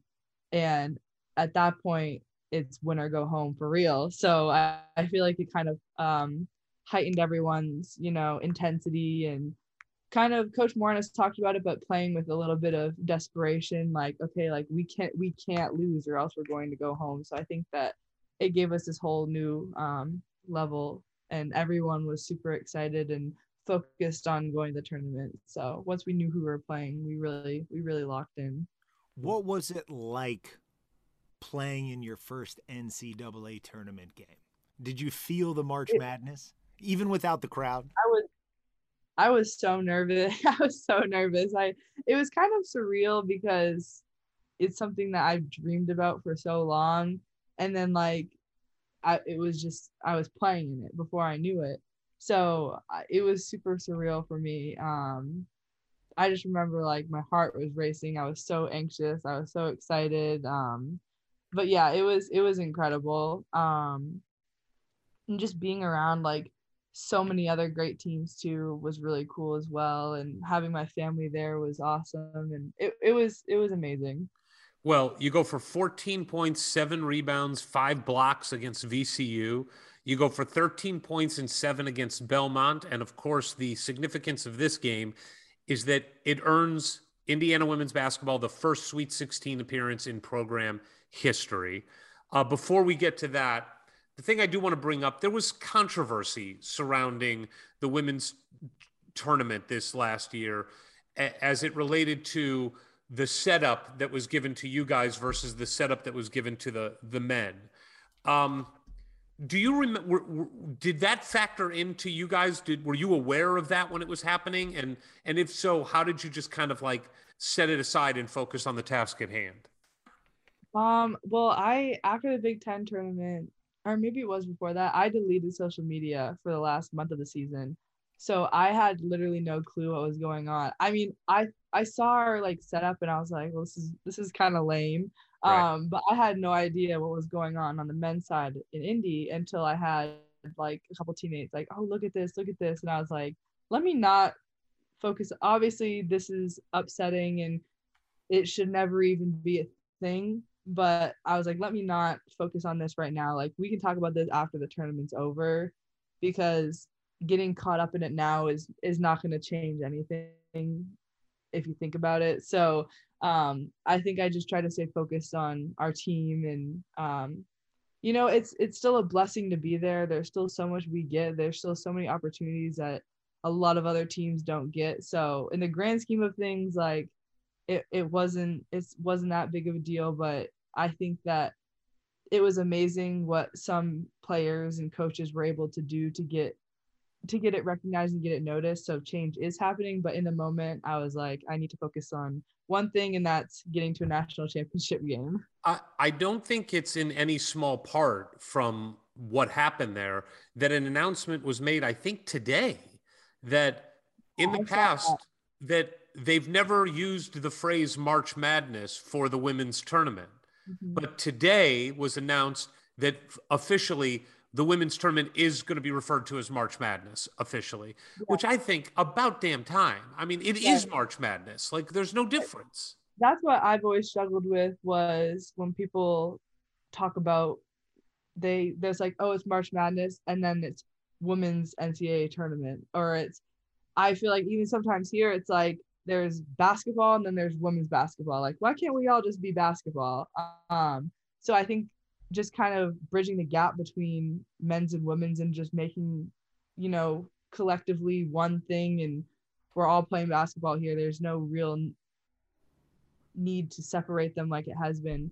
Um, that's the one thing I've always struggled with understanding why they've always been separated. So it was really nice to see. Um, well, well, and and and you are playing basketball at a school where the men's program is one of the most beloved and popular college sports programs in the history of the country.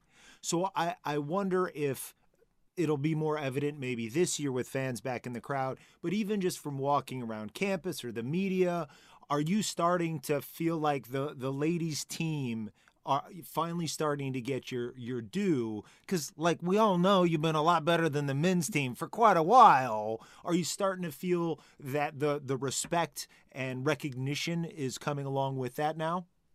Um yeah i mean to be completely honest like we have the best fans hands down in the country for the support that women's basketball gets here is unlike any other school in the country i believe unless like obviously UConn and sure. schools like that, but we get an incredible fan base every game. So I'm extremely thankful for the fans that we do have, old fans, new fans. Um, and I just want it to continue to grow and I want them to be able to continue to support both of us. Like that doesn't have to be like the men's basketball fans and the women's basketball fans. Like I just want them to be basketball fans and come support, you know, the men's team and us, even if we aren't doing great, just continuing to show their support like they have been um, is is something that um, I really value here. Well, you've earned it, and you earned it even more by making the Sweet 16, where you're pitted against a number one seed in NC State. And I don't even need to ask. I know that you walked into that game expecting to win that game. But talk to us a little bit about what it's like to play in a Sweet 16 game against a number one seed. Yeah, um, I thought I was nervous my first game. Well, um, that that was insane too because they started letting fans come in at um, a bigger capacity and Holly Rowe was the analyst for that game, which was, and I talked to her at halftime. I'm like, am I talking to Holly Rowe right now? Like, what is going on?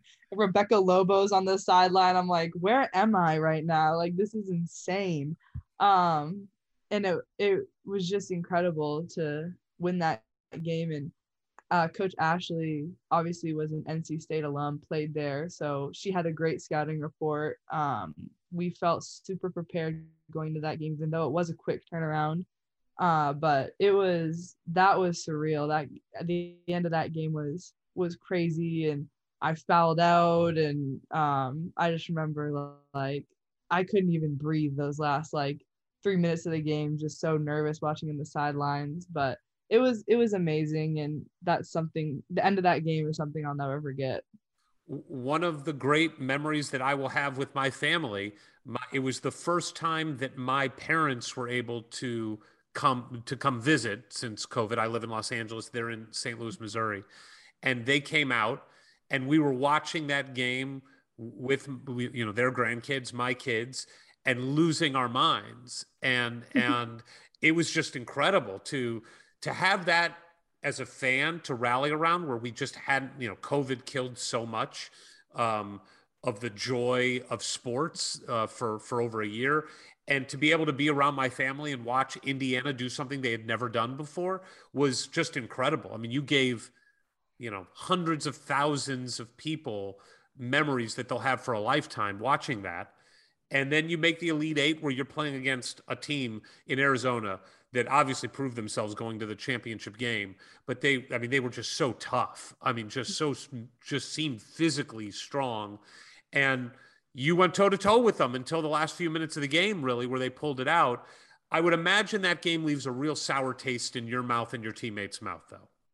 Yeah. Um, just thinking about how close we were because you think about like how close we were in that game but then it's like if you look at it in the big picture like that's how close we are to a national championship because we almost beat the team that almost won the national championship like it it's just crazy to think to think about that um and that game like it was hard because we were right there and every quarter it seemed like we are right there we had them we have them we have them and then obviously Aari McDonald is an incredible player. She had an incredible showing at the tournament. Um, there was it was just like everything she was shooting was going in, and it was incredible. They had players that hit big shots, and um, and it felt like um, and it felt like we never really were able to like match what they were doing. We were always really close, but we never were able to like pull ahead and gain yeah, momentum. You couldn't like get over that hump. Yes, yes. So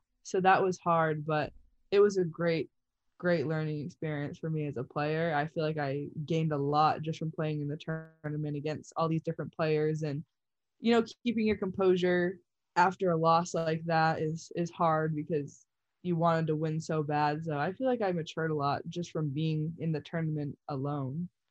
And now you have extra motivation heading into this year, which we're all excited about. Before we let you go, You've been in Bloomington for a few years, uh, a couple years now. Did Ward freeze? I think Ward is frozen. Oh yeah, look at him. Uh oh. Um, all right, we're going to go ahead because Ward has having technical difficulties. All right, so before we let you go, we're having technical difficulties. Ward had to drop out. Good, dead weight. Get rid of him. Uh, I got to ask you our favorite Bloomington questions. You've been there for a couple years now. I know you're eating better, but I don't care. Favorite restaurant? If I don't have to worry about how much it's gonna cost? Yes. Um let's you know what? I'm gonna be loyal to my guy Ed. I'm gonna say BuffaLouie's. Nice. I love it. I love it. Big question though. Boneless or bone in wings? Boneless honey garlic wings. Boneless honey garlic. I don't know about the boneless. It freaks me out. I don't know how they get the bones out. How basically a chicken nugget. It's basically it's a chicken, chicken nugget but they are good. I do like that sauce though. All right, favorite pizza. Uh, let's go Butch's. What is Butch's? I don't even know Butch's Pizza. Really? Where is it? Um, I don't. I'm not really great with street names. It's okay. a little tiny place. Um, it's not that small, but it's it's pretty good. Their Godfather Pizza, really good. Is it is Butch's Pizza on Kirkwood or is it like near College Mall or No, it's it's near Kirkwood. I don't it's not on Kirkwood though. I don't know exactly where it is. All right. Ward's back, technical difficulties. He's moved over to his phone. I, I believe the termite guy cut the power to my garage temporarily. Nice. Wonderful. It's on it's on uh East 7th Street. Butch's Pizza Ward. We've got to go to a place called Butch's Pizza next time. I'm I'm always down to try new pizza, and especially from somebody who grew up with great pizza. We got to assume Mac knows what she's talking about. Yeah. How does it compare to your hometown House of Pizza Shop? It, I would say my hometown House of Pizza Shop is more like Mother Bear's type of mm, pizza, mm, that yeah. kind of pizza, which is good, but Butch's is more thin crust, and I and I prefer a thinner crust. Yeah. Pizza. Favorite class Look, the that that well, Normally we ask least favorite class, so maybe that's easier. Oh yeah, finite. Yes, that Boom, is the correct boom. answer. Yeah. That is the correct answer. By the way, the face you gave, the the the, the thought bubble is I have no favorite class. I have no favorite class. Yeah. Yeah. Uh, what is your major?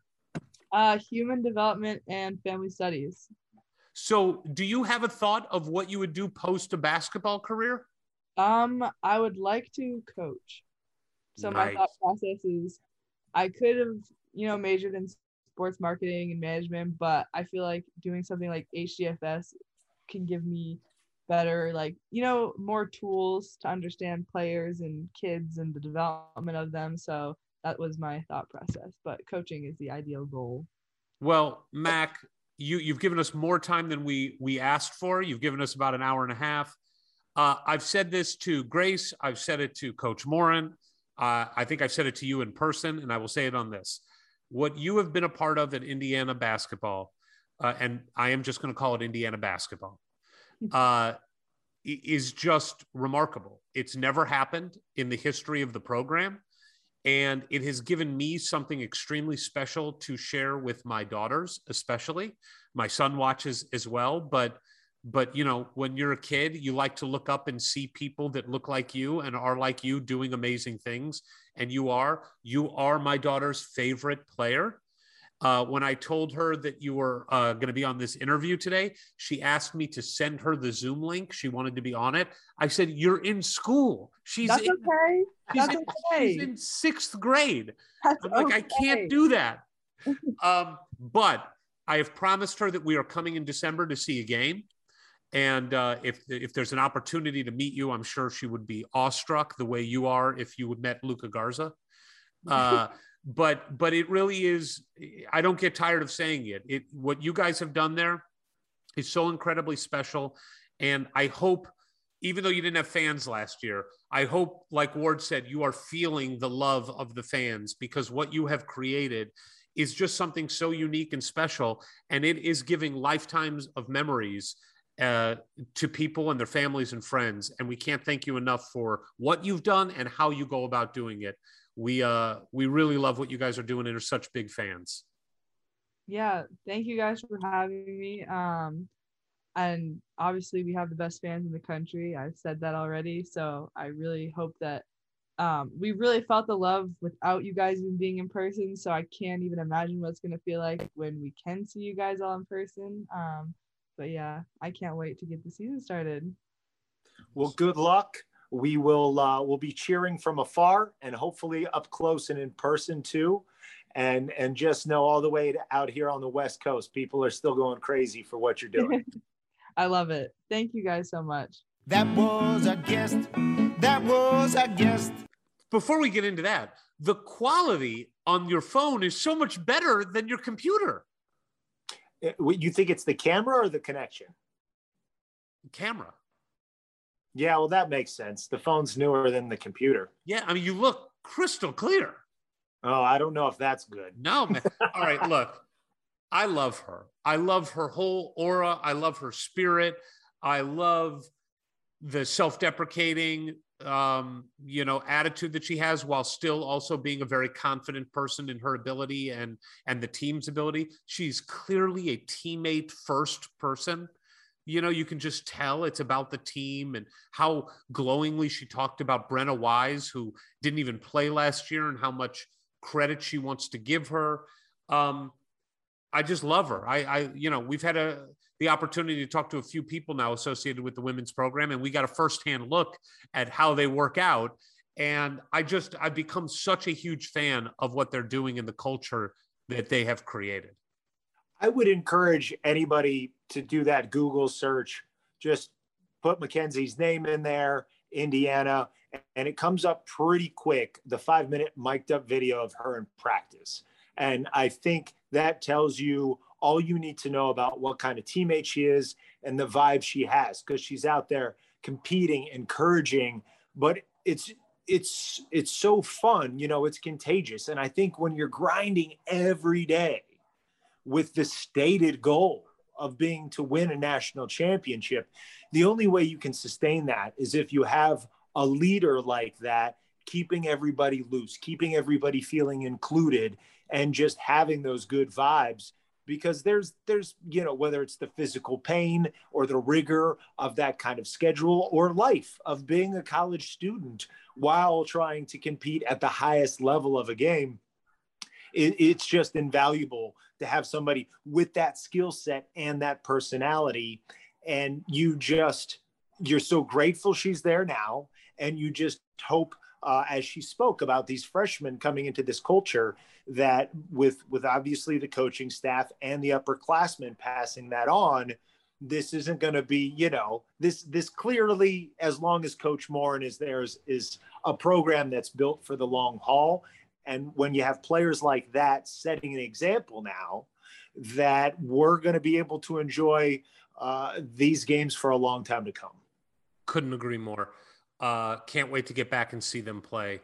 And, again, I would just say to anybody who hasn't taken the time, think about the excitement that surrounds IU football and what they did last year and what Tom Allen has done the last couple of years with January bowl games. And understand that what Teri Moren has done is even better, relatively speaking. You know, she made it to the Elite Eight, one of the final eight teams, and went toe to toe with a team that made the national championship game. She was 16 and 2 in the Big Ten uh, after a 13 and 5 season in the Big Ten. And now one of the favorites to win the Big Ten coming into this year. It's remarkable. They deserve our support. And I, I hope we pack the hall for them. I can't wait.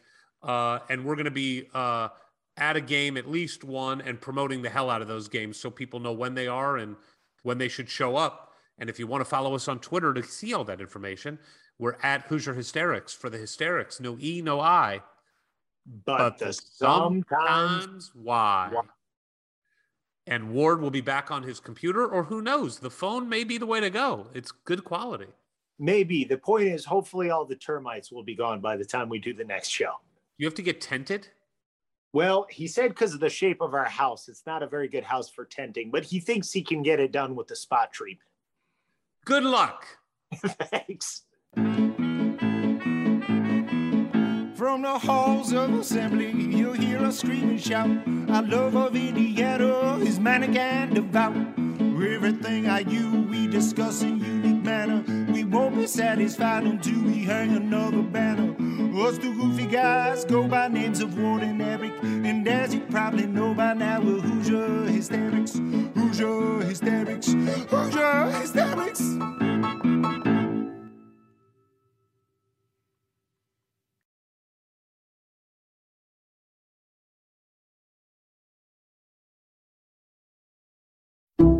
Some people just know the best rate for you is a rate based on you with Allstate. One based on the driver who treats the highway like a racetrack and the shoulder like a passing lane. Why pay a rate based on anyone else? Get one based on you with DriveWise from Allstate. Not available in Alaska or California, subject to terms and conditions. Rates are determined by several factors, which vary by state. In some states, participation in DriveWise allows Allstate to use your driving data for purposes of rating. While in some states, your rate could increase with high risk driving, generally, safer drivers will save with DriveWise. Allstate Fire and Casualty Insurance Company and affiliates, Northbrook, Illinois.